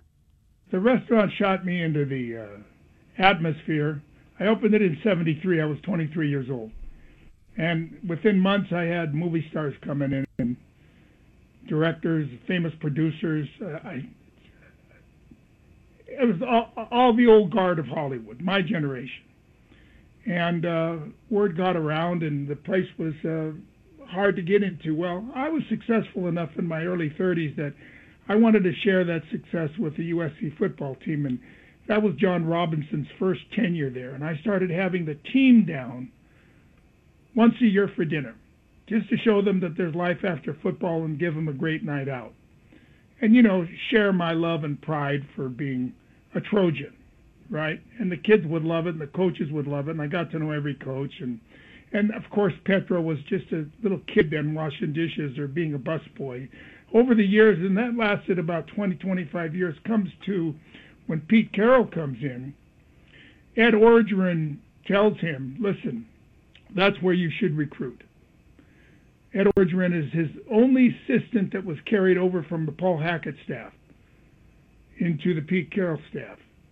And he tells Pete, he says, he's head of recruiting, by the way, and he says, you've got to recruit there. He said, you've got to go down and meet John Papadakis. So Pete came down and he asked me what he, what I thought he should do. And I said, what the hell are you talking about? I'm sitting here singing and dancing for my living.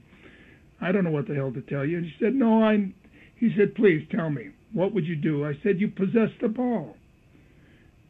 You possess the ball. You just keep the ball. I said, and you deny the line of scrimmage. You prevent them making first downs. I said, your offense, the first downs your offense makes in the first half will turn in touchdowns in the second half. You, if, they, if the other team can't score, they can't win. So he was a defensive coach. That made a lot of sense to him. His first great recruit that he created his um, defense with was Shaun Cody, the guy that played the three technique over the nose. And sometime when we have time, I'll tell you the recruiting story of Shaun Cody. But he started to have them.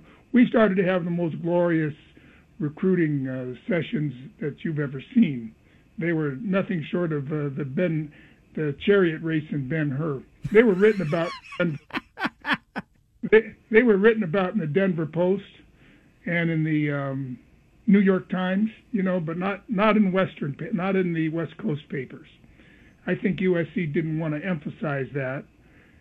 Nothing illegal was going on. It was all, you know, above board and simply a, a great night out and and we sh- uh, glorious evenings. And of course, he never missed. Reggie Bush, he committed there. Matt Leinart committed there. Um, who was the kid? White. LenDale White committed there. Yeah. Cody, Mike Patterson, all they're all Americans. Brian Cushing. You know, it, it was a great era for the me and the restaurant, and it was a culmination of having the team there for 20 years. You know, and Pete and I ended up being close friends, and we uh, I was uh, with him most of the time. You know, and especially in games like Notre Dame and national championship games and things like that, and. Uh, it was uh, it was a good relationship and something that I felt very re- rewarded with. Uh, he was very inclusive, and let me say this about Pete Carroll: he was extremely resourceful.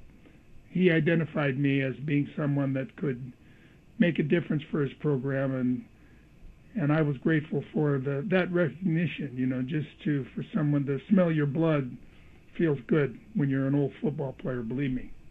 John Papadakis with us, former USC linebacker, um, and he's got a concert. When's your concert? Is it September?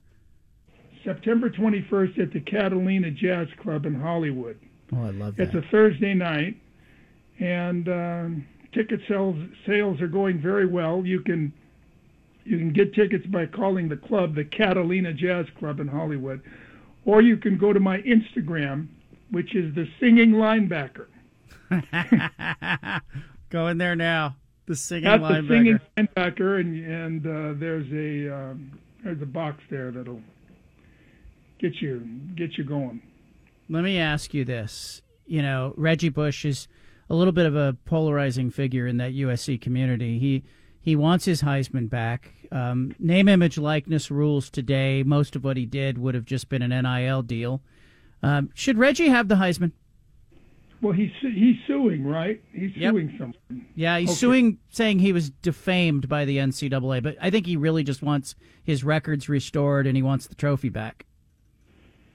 Well, you know, I recruited the guy, and I remember serving him and his mother and father. Well, his it's his stepfather, and um, I think he made some mistakes.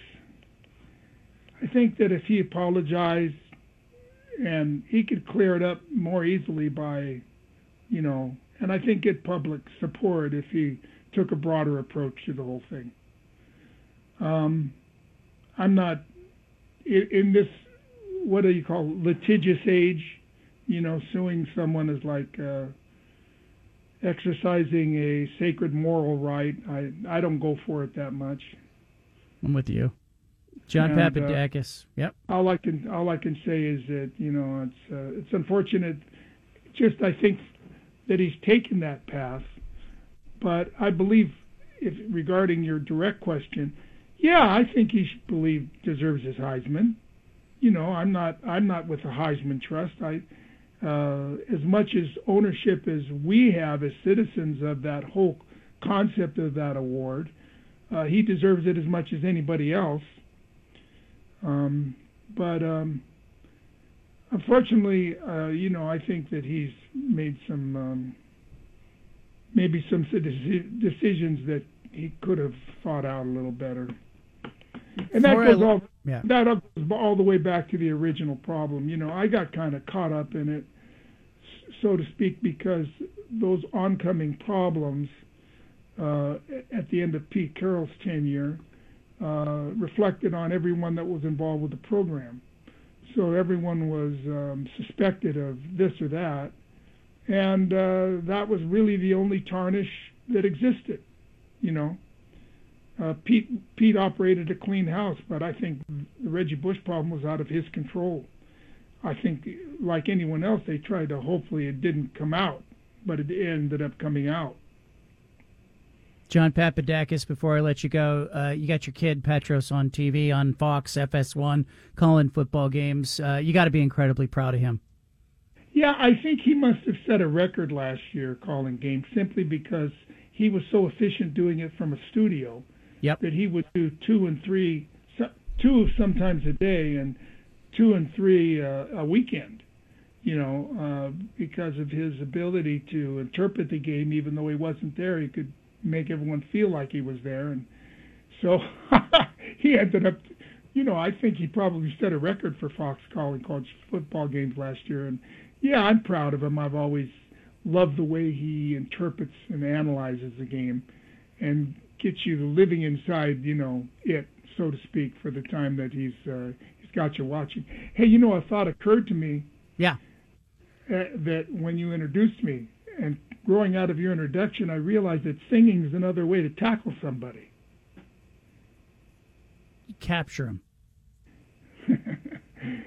because that's what I'm doing. You know, I can't physically tackle them anymore, but if you can if you can grab a hold of them when you're singing, you won't let go of them, right? I love that. And you know what? Thank you. You sent me a CD. I still it's in my car. It's in the CD player. And so, you know, when we turn that on, my kids want to hear put on the guy who sings like uh, Frank Sinatra. And I and that's John Papadakis. It's engaging. You know, I think people listen more for what you mean and what the lyric means to you. and they imagine your feelings, the singer's feelings, you know, and, and then they compare it to their own and their own life experiences and things. Obviously, love songs are wonderful to sing because we all are born of love and need love. So, uh, like I said, it's another way of tackling. you want to sing a couple bars for us? Give people a oh, preview. Oh, life. well, no, I'll just say goodbye. John? Papadakis, thank If- you. If, if, if you don't watch out, I'll sing the whole Boulevard of Broken Dreams. Why don't Why don't you sing us to commercial break and we'll fade it out? Okay. Here we go. I walk along the street of sorrow. I'll see you later, Dad. All right, thanks, John. There he goes, John Papadakis. Leave it here.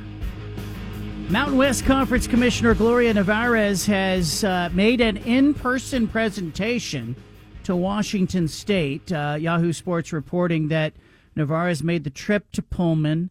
Uh, I had previously reported that she had not appeared in person uh, as of yesterday. It appears that today she did make that appearance in Pullman. So Gloria Nevarez, the Mountain West Conference Commissioner, um, delivering an expansion presentation, and will uh, will make the presentation to Oregon State as well.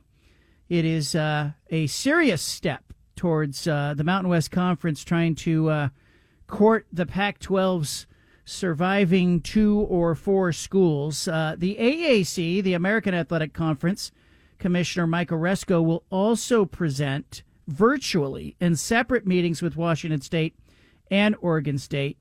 Each commissioner will detail the strengths of their leagues. No decisions or commitments are expected. Uh, everybody's still waiting for Stanford and Cal figure out what goes on with the ACC. But Oregon State and Washington State, as I reported yesterday, creating a parallel path and a way to uh, get themselves some footing in the event that they have to resort to footing without Stanford and Cal. So, um, by the way, the group of five is guaranteed at least one automatic qualifying spot in the playoff. So uh, the two additions are basically uh, the AA, the AAC and the Mountain West Conference, looking at Washington State and Oregon State as schools that could come in and help bolster that that opportunity. Um, by the way, um, you've got uh, you've got some real questions about the assets that are remaining in the Pac-12 conference. Included among them an emergency fund that could have somewhere north of thirty million dollars in it. I spent some time this morning, so you don't have to. I read for 45 minutes the bylaws of the Pac 12 conference. Just went back through them line by line, went through all of the membership stuff. There are some murky elements that sort of leave it up in the air as to what would happen in certain scenarios, but I left with a pretty good feeling that what I think we're going to see happen with Oregon State and Washington State, regardless if Stanford or Cal are part of the equation. I think Oregon State and Washington State are very likely to try to make um, the the Pac-12 in name, if in name only, the entity that they end up, the umbrella they end up playing under. So whether that is the Mountain West Conference or some of the Mountain West Conference members moving over and assuming the Pac-12 name, or some blend of the American Athletic Conference and the Mountain West Conference moving over together to assume um, the name. I think that uh, I think we're going to see the Pac-12 have a puncher's chance to exist beyond 2024 in some form or fashion. Like it may include San Diego State or Boise State or Fresno State or SMU or some others. It could have Stanford and Cal in there. It might not have Stanford and Cal in there. I think all of that is to be determined.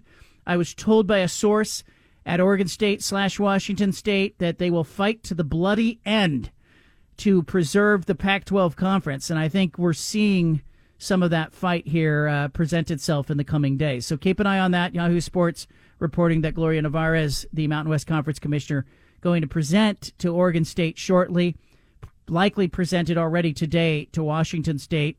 Uh, these are serious conversations, of course. And, you know, if you're Oregon State and Washington State, you're trying to make sure that you not only have a path with Stanford and Cal, that but you also have a path without them if it comes to that. Um, I was also told that they expect resolution on that front in front of when week one games kick off. Now, week one games officially will kick off next Thursday, but uh, Oregon State does not play till Sunday. Washington State plays on Saturday. But I'm told before these games kick off that these schools want resolution. I actually think they kind of want it before the end of the week.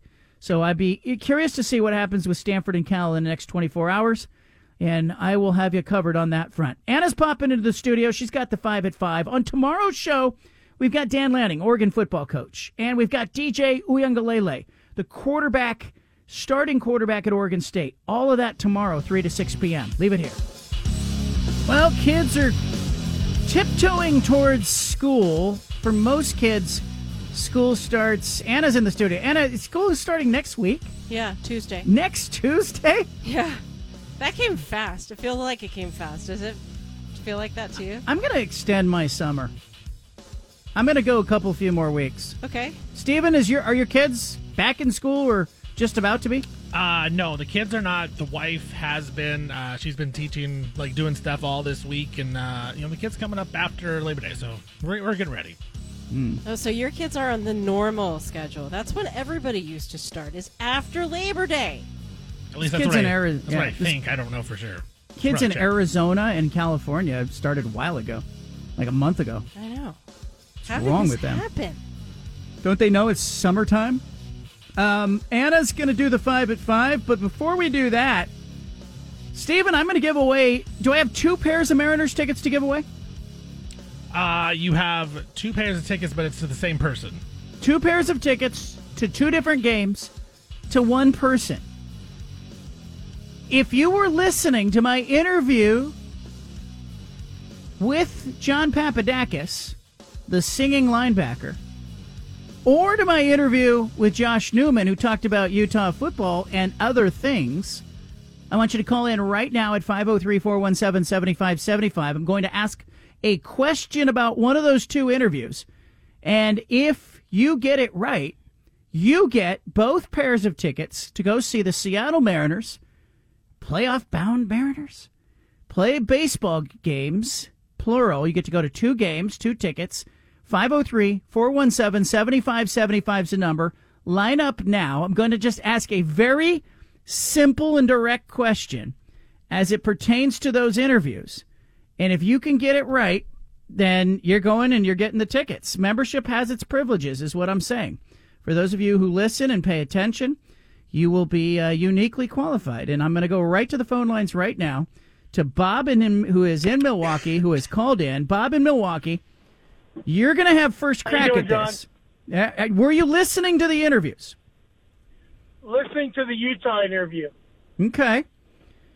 All right. Were you listening to uh, John Papadakis, the singing linebacker? No. Okay, you're still going to get a chance to uh, to guess, maybe. He named a number of USC athletes who committed to USC as players in his restaurant. Name one of those players who committed to be a USC football player while sitting in John Papadakis' Greek restaurant. You know, I think I must have came in late. I don't know. I'm not going to even try. No guess.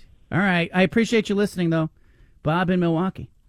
Let's go to uh, let's go to uh, what line is next? Who should I go to next, Stephen?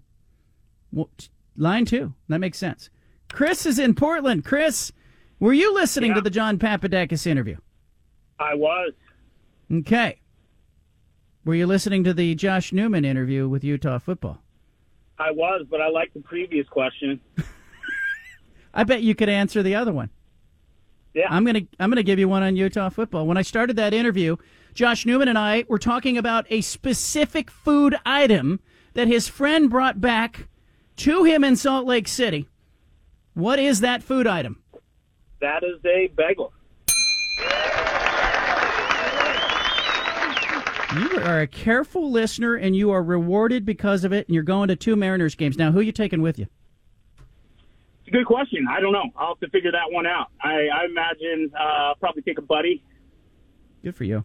It's the only question you don't need an answer for right now. So I appreciate you. I'm going to put you on hold. Thank you to everybody who's called in. People are holding. I wish we could give tickets to everybody. Maybe by uh, years and years and years of doing this, we will be able to give tickets to everybody. But uh, good job by Chris, and thank you to everybody else who had called in who is now very disappointed that they didn't win the tickets next time. And I appreciate uh, everybody who listens to the show. Let's do the five at five. Anna's all ready. The five at five. All right, the kiss. The World Cup kiss is not ending well for that head of soccer in Spain. Luis Rubiales plans to resign tomorrow There it is. for his Resignation. role as head of the Spanish Soccer Federation, stemming from this unwanted kiss planted on midfielder Jenni Hermoso after Spain's 1 0 win over England in the World Cup final. That kiss got him. Yep. What was the final straw? Well, he. Do you think he was really just jubilant and he just did something really stupid, or do you I think he's, know. he's a creeper? I don't know what's in his mind. I don't know. I don't know. I need to know more about who he is and his history. But apparently, FIFA said they've opened disciplinary proceedings against him. The uh, international governing body says he might have violated rules dictating offensive behavior and Hmm. violations of principles of fair play. Interesting. So What What's the penalty for that? he's resigning. I don't know. I think he's not going to find out because he's just resigning. He's taken off. You know, I watched some other video of him with other people on the podium, up on the stage. Well, apparently he also did some other stuff. Yeah, he was active. He was very. Um, he was affectionate. He. Yeah, I saw him give a, a another individual, a male, a kiss on the cheek. Okay. He was very huggy. Yeah. So I don't know if he had been drinking.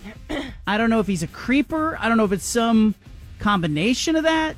He was photographed carrying a player over his shoulder. Yeah, he did some weird things. He grabbed his crotch. Yeah, yeah, yeah. That's documented. Well, that's normal though. I mean, he just one? had he had like a Michael Jackson moment. He's giving people shoulder rides around the stadium. I don't know what to make of it. So we'll learn more, I'm sure, in the days and weeks ahead. There's your number one story. Number two. Uh, Shohei Ohtani. Oh. Oh. All right. Uh, UCL tear left that game, obviously The, with the something ulnar wrong. collateral ligament. Yeah, that thing. He's not going to be pitching for the rest of the season. What a bummer. This is right before free agency. Uh, but apparently he's going to keep hitting. In fact, uh, even after he left that game, he was the team's designated hitter, and he will continue to do so in an upcoming series against the Mets. I don't know what his doctors are saying about him continuing to hit as well, but maybe it's not the kind of injury that I don't. I don't know. Yeah, you can't pitch. You you you clearly can't pitch. He lost so much velocity with that surgery and, and, and that injury, and he may he will need surgery, and he may not be the same as a pitcher. You know, you've I've seen people come back from that and be okay. I've seen people come back and struggle. He lost about four miles an hour on his fastball, so he lost velocity that he he just he can't get back. But he also, you know what I was impressed with? I was looking last night for video of him, like Yeah. when did it happen, whatever, Right. and they showed him after the injury, and he was just kind of smiling and being like a like he was in a jovial mood, and you know he's just I I think he's a very even keeled person. It's interesting to me that he's been in the lineup, but he's been doing platelet-rich plasma and stem cell therapy. That's the same stuff you got on your knees. reflex. So he's been treating a sprain. Um, i- you know that was back in 2018, and then he had Tommy John surgery. So he's recovered from that. Uh, I think he'll be okay, but this this could cost him some money. But he's such a good hitter. I don't know if it will cost him some money in free agency.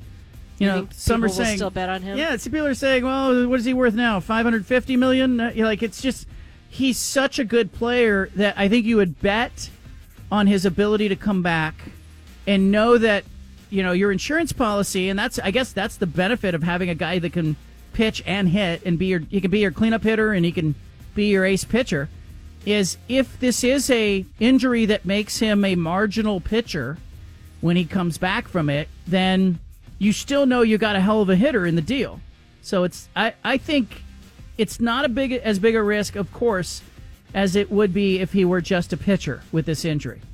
Number three story. So, what is John Lynch saying in an interview today about Trey Lance? On one hand, he's saying, We're very happy with Trey. The most likely option is that he's here. You know, as I said, we're very happy with Trey. Um, that's probably the most likely option is that he's here. Um, if we could find a landing spot for Trey that is is uh, you know is a really good one for him, and you know works for our organization, that's not something we we turn a blind eye to. But that's not where our focus is right now. Um, you know, I think uh, our focus is on Trey getting back here and us being the best football team. We're getting close to Pittsburgh, and um, that's kind of where we're at. Yeah, there's there's viable options for all players, but right now Trey's a part of our team, and we're going to move forward with that in mind. All right, this is this is an organization that knows it wants to trade him. So he wants to keep the value of this trade high. They're they're creating leverage. Hey, we don't, you know, we're not going to give him away. You know, we want to find a situation for him. You know, maybe we're just keep him. You know, and so if there's a team out there that likes, but not, you know, I don't think you're going to find a team that loves Trey Lance, given that he doesn't have proof of performance. But there might be a team that likes him that doesn't have a backup that's look going, hey, you know what? I would bet on that. You know, I mean, but what the Niners don't want to do is they don't want to cut him. They don't want to release him and just let some team have him. So they would like to get something out of the deal, a draft pick, something. Maybe this is the sort of thing we need to hear from the Blazers. Maybe Jody Allen can say that about Damian Lillard. There, there were some reports that the Minnesota Vikings were interested uh, in Trey Lance, but John Lynch shut that down in the interview. Said that never happened, but of course, never know. You can never believe these guys. So maybe You know- the Vikings are one of those teams. I got to be honest, where my mind went first was Seattle. Because I went, you know what? It'd be just like Pete Carroll and the Seahawks to take him and be like, we'll just stash him over here. And three years from now, he's their starter. Just saying. Just throwing that out there. But I think they're they're trying to create some lev- some false leverage. Most GMs will see through it. But he's basically saying, hey, the best option for him is to be right here. No, it's not. We all know it's not. But you're right about Damian Lillard and the Blazers. Joe Cronin should be saying that too. Hey, you know what? We, we're going to be really good with Damian Lillard next year. If we if we uh, if we have to start the season with him, we're not going to complain. Wouldn't that be the ideal thing for the Blazers to say Yeah, right now? except Damian, three weeks ago. Yeah, except Damian Lillard won't talk about it. You know, he did an interview. He's asked about the final straw to request a trade. I'm not going. I'm not going to speak on the Blazers. It's a lot of lot of love and respect, but I don't. You know, I won't speak on the Blazers. It's well documented that there have been a trade request. Um, i- is to the Miami Heat. Is there anything that you could say about the, the trade request? I can say that there there was, and I would just prefer not to speak on the Trailblazers. Okay, so that's Damian talking to Marc Spears. That's number four in the five at five.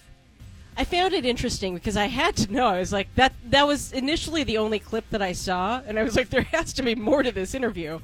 And it's part of a longer four minute, essentially promotional piece for the basketball camp that Damian Lillard is running currently in Phoenix, where he gets college players from around the country, mid majors, and has them play and gets them some, you know, um, time before coaches. Like he's doing a good thing there, and it was all very positive. And then there's this portion of the interview where he won't talk about the Blazers. Well, you know how that goes. It's Marc Spears who's got a relationship with Damian Lillard because Yeah. Marc Spears grew up in the Bay Area. Lillard grew up in the Bay Area. Spears covers the NBA. Lillard's been in the NBA. Spears is close with Aaron Goodwin, uh, Lillard's agent. And so you know how that goes. Is Yeah. Spears is going, hey, I'll do the interview, but I need to ask you about the elephant in the room. And to his credit, he asks him and he asks a follow up question, but you know it's 29 seconds of the stuff we want to hear and three and a half minutes of the stuff nobody cares about. You know, and I, I so I still think I still think it wouldn't hurt Damian Lillard to go like, "Hey, Blazer fans know they've been there with me. I'm they've they've en- endured the same stuff I've endured. They have the same frustrations I have. You know, I I've had enough. I saw somewhere that he could be fined theoretically by the NBA if he said too much. Is that true? Yeah, the NBA would fine him if he crossed the line from, uh, you know, ask requesting a trade internally to, to uh, you know, Adam Silver sent out that letter saying basically we're not going to let you let players manipulate the market for themselves while they're under contract. He's not an unrestricted free agent; he's under contract. Mhm. It's a violation of his contract to, you know, speak in a way that damages the league and damages his organization. And so maybe he's towing that line a little bit, mm-hmm. but I don't know. I just I think he would get a lot of empathy if he just said, "Hey Blazer fans, you know, like you've been here. Yeah. I'm trying." And you know, the organization's not moving in the same direction and on my timeline. Yeah, I was going to ask Anna that because Anna's a Blazer fan. Like, I understand. I think John understands. Would do you understand as a Blazer fan? Like, if Dame came out and said that, you, you'd feel for One him, hundred right? percent. I would be like, y- yes, that's that's what I've been saying for several days now. Is like, we get it, dude. Like, I know there's the contract part, and I know there's a lot of people that get heated about the fact that hey, you took the money, so stop whining about wanting to go somewhere else. But any reasonable person who's been following the Blazers and has any fandom in them for the team has seen his contribution to the team and the loyalty that he's shown. And it's like man if they're not going to build around him let him go chase at least a decent playoff run somewhere else.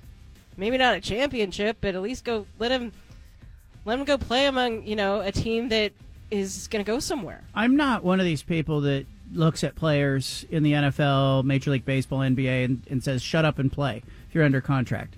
If you're not happy, it's okay to say you're not happy. And, and there's a variety of reasons that go into that. Sometimes there's health issues and they don't like the team doctor or the team trainers. I think players should speak more openly about what's really going on inside the organization. And it's why there's some of this murkiness to the Lillard thing. Was he promised something? Did they tell him they were going to make a move and not make a move?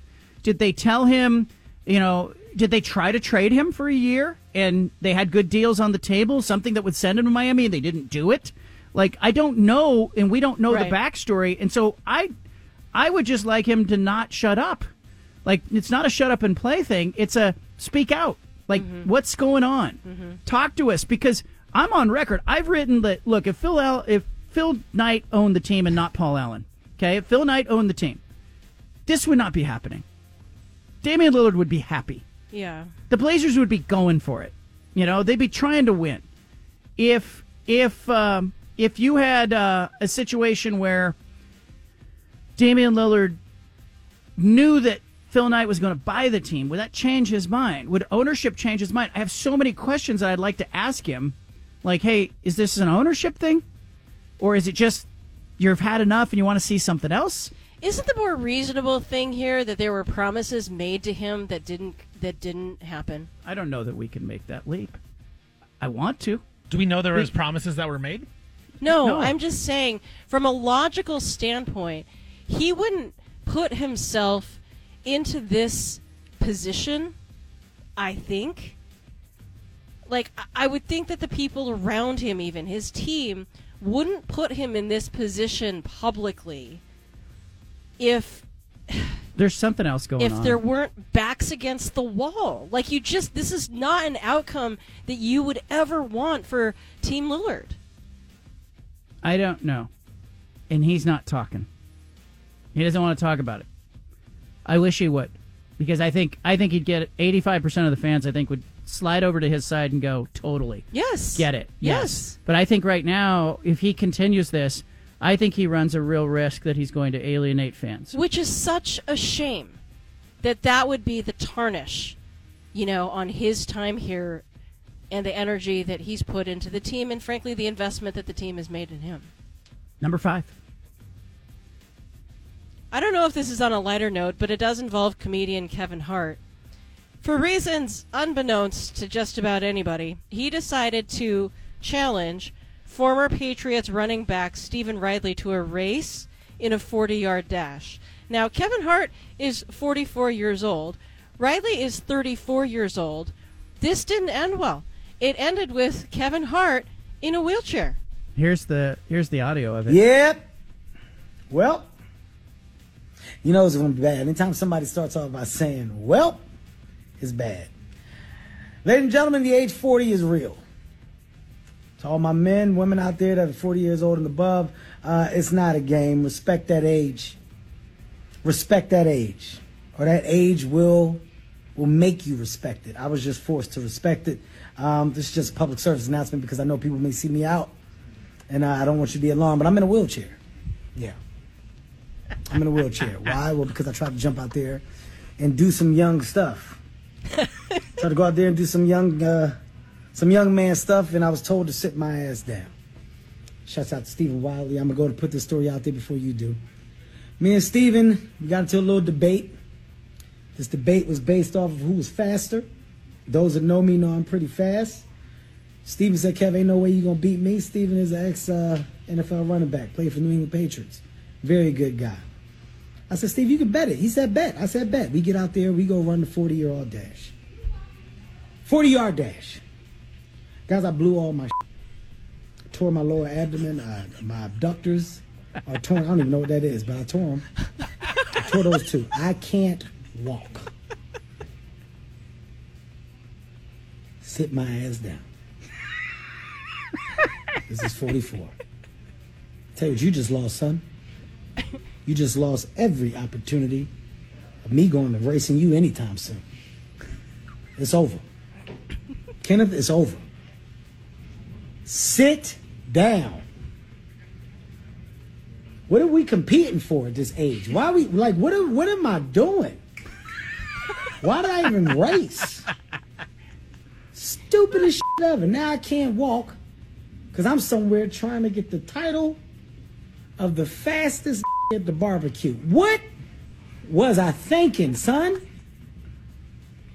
God, got to be the stupidest man alive. It is what it is, man. This is life. Uh, you know, I'm out. I got about six to eight. I blew my. well, Wow. Kevin Hart's funny. He's hilarious. He wanted to be the fastest guy at the barbecue. Uh huh. Yeah. Can't we all relate to that? Though? Yes, totally. Like I- we've done yeah. something because in your mind you're way younger than what you actually are, and then you realize maybe it's not as sudden. Maybe like for me, it's usually 24 to 48 hours later. I'm like, ooh, that was a bad idea. I I uh, I raced the kids this summer. Yeah. and uh, I was running full speed Uh-huh. against the seven-year-old and Yeah. the nine-year-old. Yeah. and I got about 15 yards into it. and mentally, you know, I ran well as a Division two college baseball player. I was the fastest guy on my team. Yeah. I uh, realized decades and decades later that it had been a while since I full bore ran like a 40. And I got about 12 yards into this thing and I went, I better ease up. I, I frankly relate to what Kevin Hart was saying there. Uh, it was going to be torn lower ab- abductors or whatever he whatever he did. the abductor. Yeah. The adductor. The abductor, adductor. Um, and that only reminds me of the other time. The only other time was the now 20 year old. She was like 12, and I was recovering from knee surgery, and I had her videotape me run a 40 because I wanted to see how I looked. I wanted to see if I was Oh. limping. Yeah. Just want to see, like, if I try to run three quarter speed, full speed, how do I look? Yeah. Do I look like a fool? Yeah. And so she had my iPhone Uh-huh. and she said, go. Yeah. We were out at the high school football field and I ran. And then I got to her and I got the phone and nothing was said. There were no words said.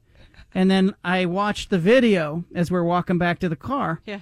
And about 20 yards into my run, she starts laughing. Oh, jeez. And the camera's bouncing up and down because she's laughing so hard. And? I, I took that as I just, I just, I deleted the video. Yeah. I was like, nope, don't need to see the rest. Destroy the evidence? Just destroy it. Yeah. She's laughing at her dad because she's never seen her dad actually try to run fast. Ugh. Fastest guy at the barbecue. I'll tell you this. I think I'm the fastest person on this radio show. Steven and Judah. Hmm. them. Hey, what about me? Oh, come on. I'll outrun you. Steven? Judas shaking his head no. I don't know. I played basketball the other day. I'm still sore from it, and it was like a week ago. So I think you could beat me in a race. I could beat you in basketball, but race yeah, you might get me. That's not what I said. I said race. Fastest guy at the barbecue. I just want to challenge you to basketball then. Yeah. But shouldn't we all take a, like a hint from Kevin Hart here? Totally. That What, uh, are- what are we doing? What are we even doing? Why would we do this? doing?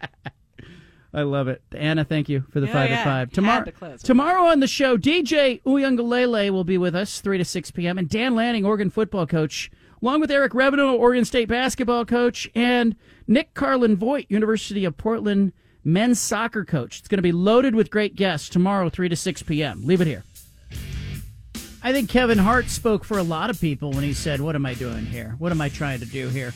As he uh, tore his lower abdomen trying to run a 40 yard dash against a NFL, former NFL running back, and uh, proved that he was the fastest guy at the barbecue. The We- video too, Yeah. John. You need to watch the video with it as well because he's sitting in the wheelchair, so it's just kind of funny. But he, you could just tell in his face like he's just so disgusted at himself. Like, what, am- what am I doing? This doesn't make any sense. I had uh you know, I was I was not like a college basketball player like you, but I would play some rec basketball. And I used it often after uh, you know, I was in my 30s, uh, you know, and early 40s to uh to you know, just to stay in shape. Like, you know, there's nothing better than playing like, you know, at the 24-hour fitness. And uh this was right after Greg Oden had had one of his knee surgeries and problems and I was at the 24-hour fitness and I was playing a half court game with some uh, some guys that were in their twenties. Okay, and I got the ball, Steven. I had a clear lane to the basket, easy layup. I drove in, I jumped, and as I uh, I laid the ball in, and as I landed, um, I heard a pop. It was not a good pop. It was a bad pop. It sounded like the pop that you would make if you were removing a chicken uh, drumstick from the carcass. You know, if you just grabbed it like at Costco and you pulled the drumstick out and it went pop, popped right out. Um, and I realized right away that something was wrong. Where I looked down and my kneecap, my patella was down up around my where my quad is, and I was like, "That's not normal." And so I'm laying there in a sweat, and one of the kids comes over, one of the 20 year old guys comes over to kind of give me a hand up. And I was like, I actually need you to go back to the front desk and I need you to call an ambulance. And I said it very calmly because I'm in shock a little bit. And also, I'm just kind of going, there's something massively wrong here. I cannot get up. And he said, Well, come on, can you stand up? And I said, No. And I said, Look. And he looked down. And one of the other kids pulls his phone out and starts trying to record me. Like, let's get it on Snapchat or wherever he's going to put it, right? And I'm like, no, dude, put it away. He put it away, and and then one of them said under their breath, "What are you, Greg Oden?" I knew at that moment that was my Kevin Hart moment. I was like, "What am I doing? Why am I playing pickup basketball with a bunch of twenty year olds? What am I doing here in the gym?" So I haven't really played since that. I played one time after that, after I recovered from the knee surgery, because I just wanted to have a successful game, and then I retired. I'm not playing in those games anymore. Smart move. Um, yeah, I, I hadn't played. I had played one competitive game in 11 months, uh, and then there was a there's another Blazer fan who I did a podcast with. He wanted to play me one on one, so I came out of retirement for that just to play him one on one. But I mean, it just it wasn't great. I I can still score. I just can't really move. That's my problem. Yeah, that's a hard thing. Moving is hard. That's a realization. Yeah. Let's play some Punch It audio. We got the best sound from all around. We do this every day on the show. We interrupt this broadcast with a special announcement from the Bald Face Truth headquarters. Hey, we're all about truth, justice, and the American way here, okay? Which is why we've spanned the globe and pulled the top audio cuts of the day. You're going to hear little snippets of sound. Hey, it's time for Punch It Audio. Presented by First Call Heating and Cooling. Jonathan Smith, Oregon State football coach, is on the Rich Eisen show. He was asked if this whole Pac 12 thing pisses him off. Here's what Jonathan Smith said. Punch oh, it. there's moments. There's no question. I get some bitterness. You mentioned it. I grew up in Pasadena. I grew up going to to the Rose Bowl and Pac-12 versus Big Ten games. Uh, this will be my 17th season in the Pac-12 as a player or, or a coach. Yeah, I got some deep roots here and, and really pride of West Coast football and knowing all the schools and, and all that. So yeah, I got some bitterness the way this is all played out. Um, ultimately, I, I see it. The, it's a business side and currently we're uh, you know playing musical chairs and we don't got a chair to sit on. There it is. Gloria Nevarez, the commissioner of the Mountain West Conference, expected to present to Oregon State in the next 24 hours. Washington State as well. They'll also get a presentation from Mike Aresco, the commissioner of the AAC, the American Athletic Conference. They will uh, they will both be uh, presenting, uh, presumably trying to convince Oregon State and Washington State to either merge with them, blend with them, become the Pac 12 with them part of it. I don't know what the pitch will be exactly. I will try to get to the bottom of that at johncanzano.com, but it's interesting to, interesting to hear Jonathan Smith talk about it. Will the Beavers use it as motivation? I kind of suspect they will, even if they won't say it. Here's Jonathan Smith and what he said. Punch it. You know, I don't, I don't know if I get a hammered a ton with our guys. These guys are motivated. Uh, they want to they want to win. They want to play well. Um, and just because it, we're, it's out of our control how this is playing out. Well, the players we're playing against, it's out of their control too. It's not like they made these calls or something.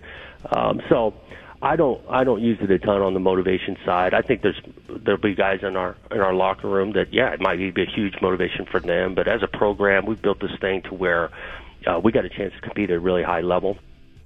Got a chance to compete at a high level. Got a quarterback in DJ Uiagalelei.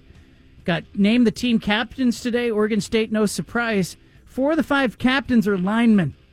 They're going to ride and die with that offensive line. Jonathan Smith said uh, he does know there's going to be a lot of people rooting for the Beavers. Punch it. We've got an opportunity to yeah to, to play into that narrative, but I'll just say it again: it, it is about us and and what we're going to do. And uh, there's a lot of people that I think want us to do well, and hopefully we turn into a great a national story. But I don't want to add any pressure to this locker room in regards to living up to different antis- uh, expectations. We got our own expectations, and we're locked in on those. Oregon State opens the season on Sunday, September 2nd. That, that would be a really fitting way, though, for the Pac 12. Lose all these teams, all these teams leave. Like, we're too good for the Pac 12. Then one of the two teams that stays, Oregon State, wins the Pac 12. That, that would be amazing. He can say all he wants that they're not going to use it as motivation, that it's about them. There's going to be other people rooting for them. That's fine. I think they know down deep that they already they arrived to the season with a chip on their shoulder it will be a um, it will be an extra big chip on the shoulder.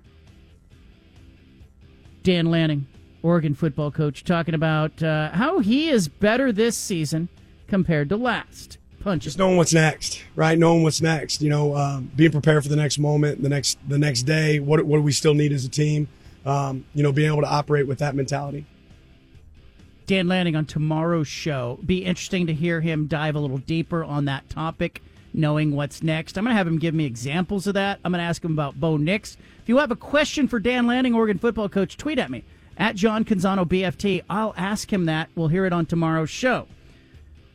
JP Morosi, Jon Paul Morosi, friend of this show, talking about Shohei Ohtani, suffered a torn UCL. He will not pitch the rest of the season. Here's Morosi with the news. Punch it. The UCL tear, as revealed by Perry Minasian, the Angels GM, after the game. Um, we don't know yet for sure if he's going to have surgery. Obviously, uh, that is one of the options uh, in front of the Angels and Shohei. Uh, he will not pitch again for the rest of this season. Uh, he does hope to continue playing as a DH. So that is the the positive side, I guess, for now is that he's still able to play, and certainly as Perry Minasian described this, Lauren, it's just extraordinary that he got the news about the UCL between games and then goes out and has a great game offensively in game two. Yeah, Ohtani was really interesting. Such a jovial, good attitude, laughing and talking with opposing players. Um, just the whole scene was just really interesting to see, and it says a lot about him. There, are, it was a devastating injury, will affect his free agent value, and yet he's out there kind of making the best of it. Week zero is on. USC San Jose State going to play a football game here coming up in 48 hours. Joel Klatt talks about it. Punch it. There are metrics that you can you can look to and you can look at and, and say like, are they actually better? One is just the eye test Do they look bigger, faster, and stronger? Two is like, do they actually tackle? It was a clinic last year and how not to tackle the ball carrier when they face UCLA, when they face Utah, when they face Tulane. They were allergic to tackling. They couldn't do it. Is that improved? We'll see against San Jose State. And then some of the metrics that I'll be looking at yards per carry, yards per play. Uh, can they produce any pressure? I'm I'm interested to see what that looks like because the track record on, under Lincoln Riley has not been great defensively, even with Alex Grinch. Really good comment about the tackling and the defense. We talk a lot about Caleb Williams. It will come down to the ability for USC to tackle people this season. And, and it may not become that evident in the San Jose State game, but week zero, week one games, they're, they're squirrely games. Keep an eye on this one. I know I know Oregon State's going to be watching it because they're going to be scouting a little bit of San Jose State, but I'll be curious just to see what USC looks like on defense. Are they physically, um, you know, are they physically dominant at the point of attack? Are they better than they were a year ago?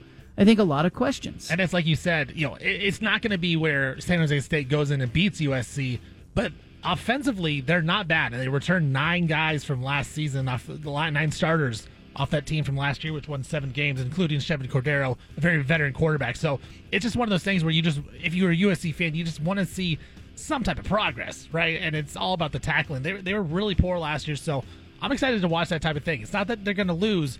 I just want to see how their defense reacts.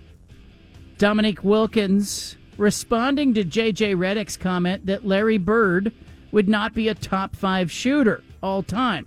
Here's Dominique. Punch it. He's stupid. I mean, it's it's a stupid comment because Larry Bird played in the most physical era ever, and he was physical himself. To say that he wouldn't be able to play in this league because this league too physical, like what league you watching? Physicality is gone. it's not like it was back then, and it's nobody's fault. It's just times change. And for JJ Redick to say stuff like this, the most idiotic thing I've ever heard. And I think it's very stupid and selfish of you to even make a comment like that. It's, it's crazy. And, and if you throw enough crap on the wall, a lot of it gonna stick. Dominique carrying the gauntlet for Larry Bird. I think Larry Bird could have played in this era. Larry Bird could have played in any era. Steven? Yeah, no, 100%. Uh, I, I think all guys, because he would have changed his body a little bit, it would have changed his game, but he's a taller Luka Doncic if he plays in the game today. Like, he's a six nine point guard that can manipulate where he goes every single play and shoot the lights out. It It's crazy. Like, I like JJ Redick, but that take is so bad to say that he would he would not play well with the physicality of the NBA. It's crazy. Ryan Clark, ESPN, went after Tua Tagovailoa and then had to walk back the criticism. He said on Monday that Tua wasn't in the gym, was was not at the dinner table eating what the nutritionist had advised. He compared him um, to to a stripper who had bulked up ten pounds in the off season. Um, Tua responded to the criticism. Punch. I mean, I think we all worked hard throughout the off season, um, and I'm not someone to talk about myself the entire time, but I mean, it takes a lot. You think you think I wanted to to build all this muscle? Like, nah. To some extent, like I I wanted to, you know, I wanted to be a little lighter. There's, I know. There's a mixture of things that people don't understand, that people don't know about, that are talked about, that go behind the scenes. So, you know, I'd appreciate if you kept my name out your mouth. That's what I'd say. Clark has since apologized, saying that you know he he respects all NFL players, coaches, executives, staff members. He said he'll do his best. He said he fell short on Monday, and he apologized for that. I think Tua becomes an easy target, becomes low hanging fruit because I think Miami gets a lot of attention, and I think there's an unfair amount of pressure, energy expended to uh, focusing on Tua in particular. Um, keep an eye on Miami this season. I thought they, they were sniffing around some big success last year. I also think doesn't it kind of remind you of what we talked about with Stephen A. Smith and Lonzo Ball, where maybe it's one of those things where Ryan Clark heard something from one of his Yes. sources and then went with it and over exaggerated it a little bit. And so I, I like Tua coming back and being salty about it. It was a good response by him and by Lonzo Ball with Stephen A. Smith, but it might have been just one of those things lost in translation uh, from one of your sources. Leave it here. Coming up, Bo Nix was asked about the Heisman campaign. What he said, it surprised me a little bit. We'll hear from Bo Nix next. Oregon football coach Dan Lanning on tomorrow's show, along with DJ Uiagalelei, the uh, quarterback at Oregon State, starting quarterback. Uh, the starting quarterback at Oregon has never been in doubt this season. Bo, it'll be Bo Nix, and uh, the billboards have gone up in New York. The billboards have gone up in Dallas, Texas. Who knows where the next bodacious billboard will go up? But uh, Bo was asked, did the Heisman campaign have any impact or influence in his decision to return to the University of Oregon? What did I expect? Not quite this. Well, you know, they they sure can't give you a Heisman, so that's not necessarily a reason. You know, I came back. I came back to win a championship, and um, you know, I came back to play with my teammates one more time, and uh, you know, play at, at Oregon one more time. You know, have a season with um, you know the fans and the history one more time, and um, you know, all that can take care of itself. You know, I think on the field is where um, you know, you got to go out there and really make strides and really grow. And um, you, like I said earlier, you got to keep what's the main thing, the main thing, or you'll just lose sight of it, and then um, you won't be as good as you can be. I thought he might allude to the fact that it was part of the uh, the package that Oregon could offer if he came back, because it sure feels to me. Uh, I'm going Marge Simpson there. I, it sure feels to me like you like Bo Nix and this billboard campaign, it's not accidental. I mean, you don't just decide today to put up a billboard tomorrow. This was months and months in the planning. This was Oregon making a concerted pitch to have him back. And it's Bo Nix um, going, this is not a bad thing for me either.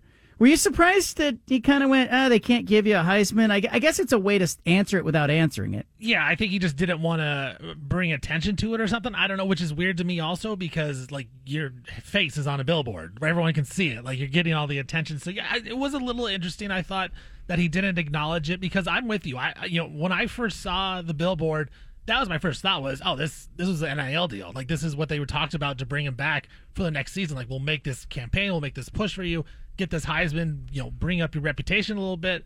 So I was a little shocked that uh, he went away from it, but at the same time, I think he just, I think you're right on. Like he just didn't want to answer the question. He wanted to keep it on the field, um, and so he just avoided the question at all costs. I think it'll be really interesting to see where he ends up in the Heisman conversation week to week. He's definitely on the radar of the voters. I have a vote. He's on my radar. He has been since last season. But I'm wondering if voters in the South and voters in the North um, two areas where the billboards coincidentally popped up, are going to take notice of Bo Nix earlier than usual. I also wonder if SEC voters who viewed him leaving Auburn as, you know, Bo Nix fleeing the SEC because he couldn't play there, or you know, I wonder if those voters will ever find it in their hearts and their heads to to to put him on their ballot. I got to be honest. Like I tend to because I cover football in the Pacific time zone, I tend to see Pac 12 players more often than I see players in other conferences. It, it leaves me voting for players like Michael Penix Jr. and, and Caleb Williams uh, as two of my three choices on the ballot last year. And so I look at that and I go, you know, if if you can get somebody in front of the voters and let them see that player play, I think it'd be very difficult to ignore him. I think Bo Nix has got a chance here to win a Heisman, and I and I, I think he's got to stay healthy. I think Oregon needs to get to Las Vegas and play for the conference championship, and Bo Nix needs to uh, to have a signature game or two. But I think I think you hit on yeah. it right there. He's got to stay healthy, and that offensive line lost four or five guys from it last season. Like I, I think is that a real concern that we need to be worried about if you're a Ducks fan rooting for Bo Nix? It is because of last season.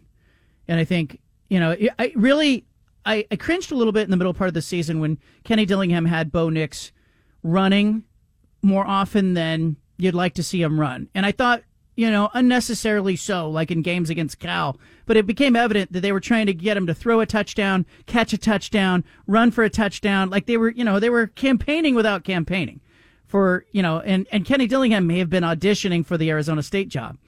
But I think it'll be interesting this year because the signature games and the opportunities all come later in the year for Bo Nix. Sure, in week two against Texas Tech, there'll be some eyeballs on him and he'll get a chance to win some votes in the South. But I think it really will come down to the performance against USC, the performance against Washington, the performance against Utah, and the performance against Oregon State. Can he have one or more, air quotes here, Heisman moments in those games? And if Oregon is at the top of the polls, going to Las Vegas, and Bo Nix has some Heisman moments, he'll get Heisman votes. Tomorrow's show, Dan Lanning, Oregon football coach, Oregon State quarterback DJ Uiagalelei. It's going to be a great Friday show. We got it all lined up for you. Be here 3 to 6 p.m. to listen to it.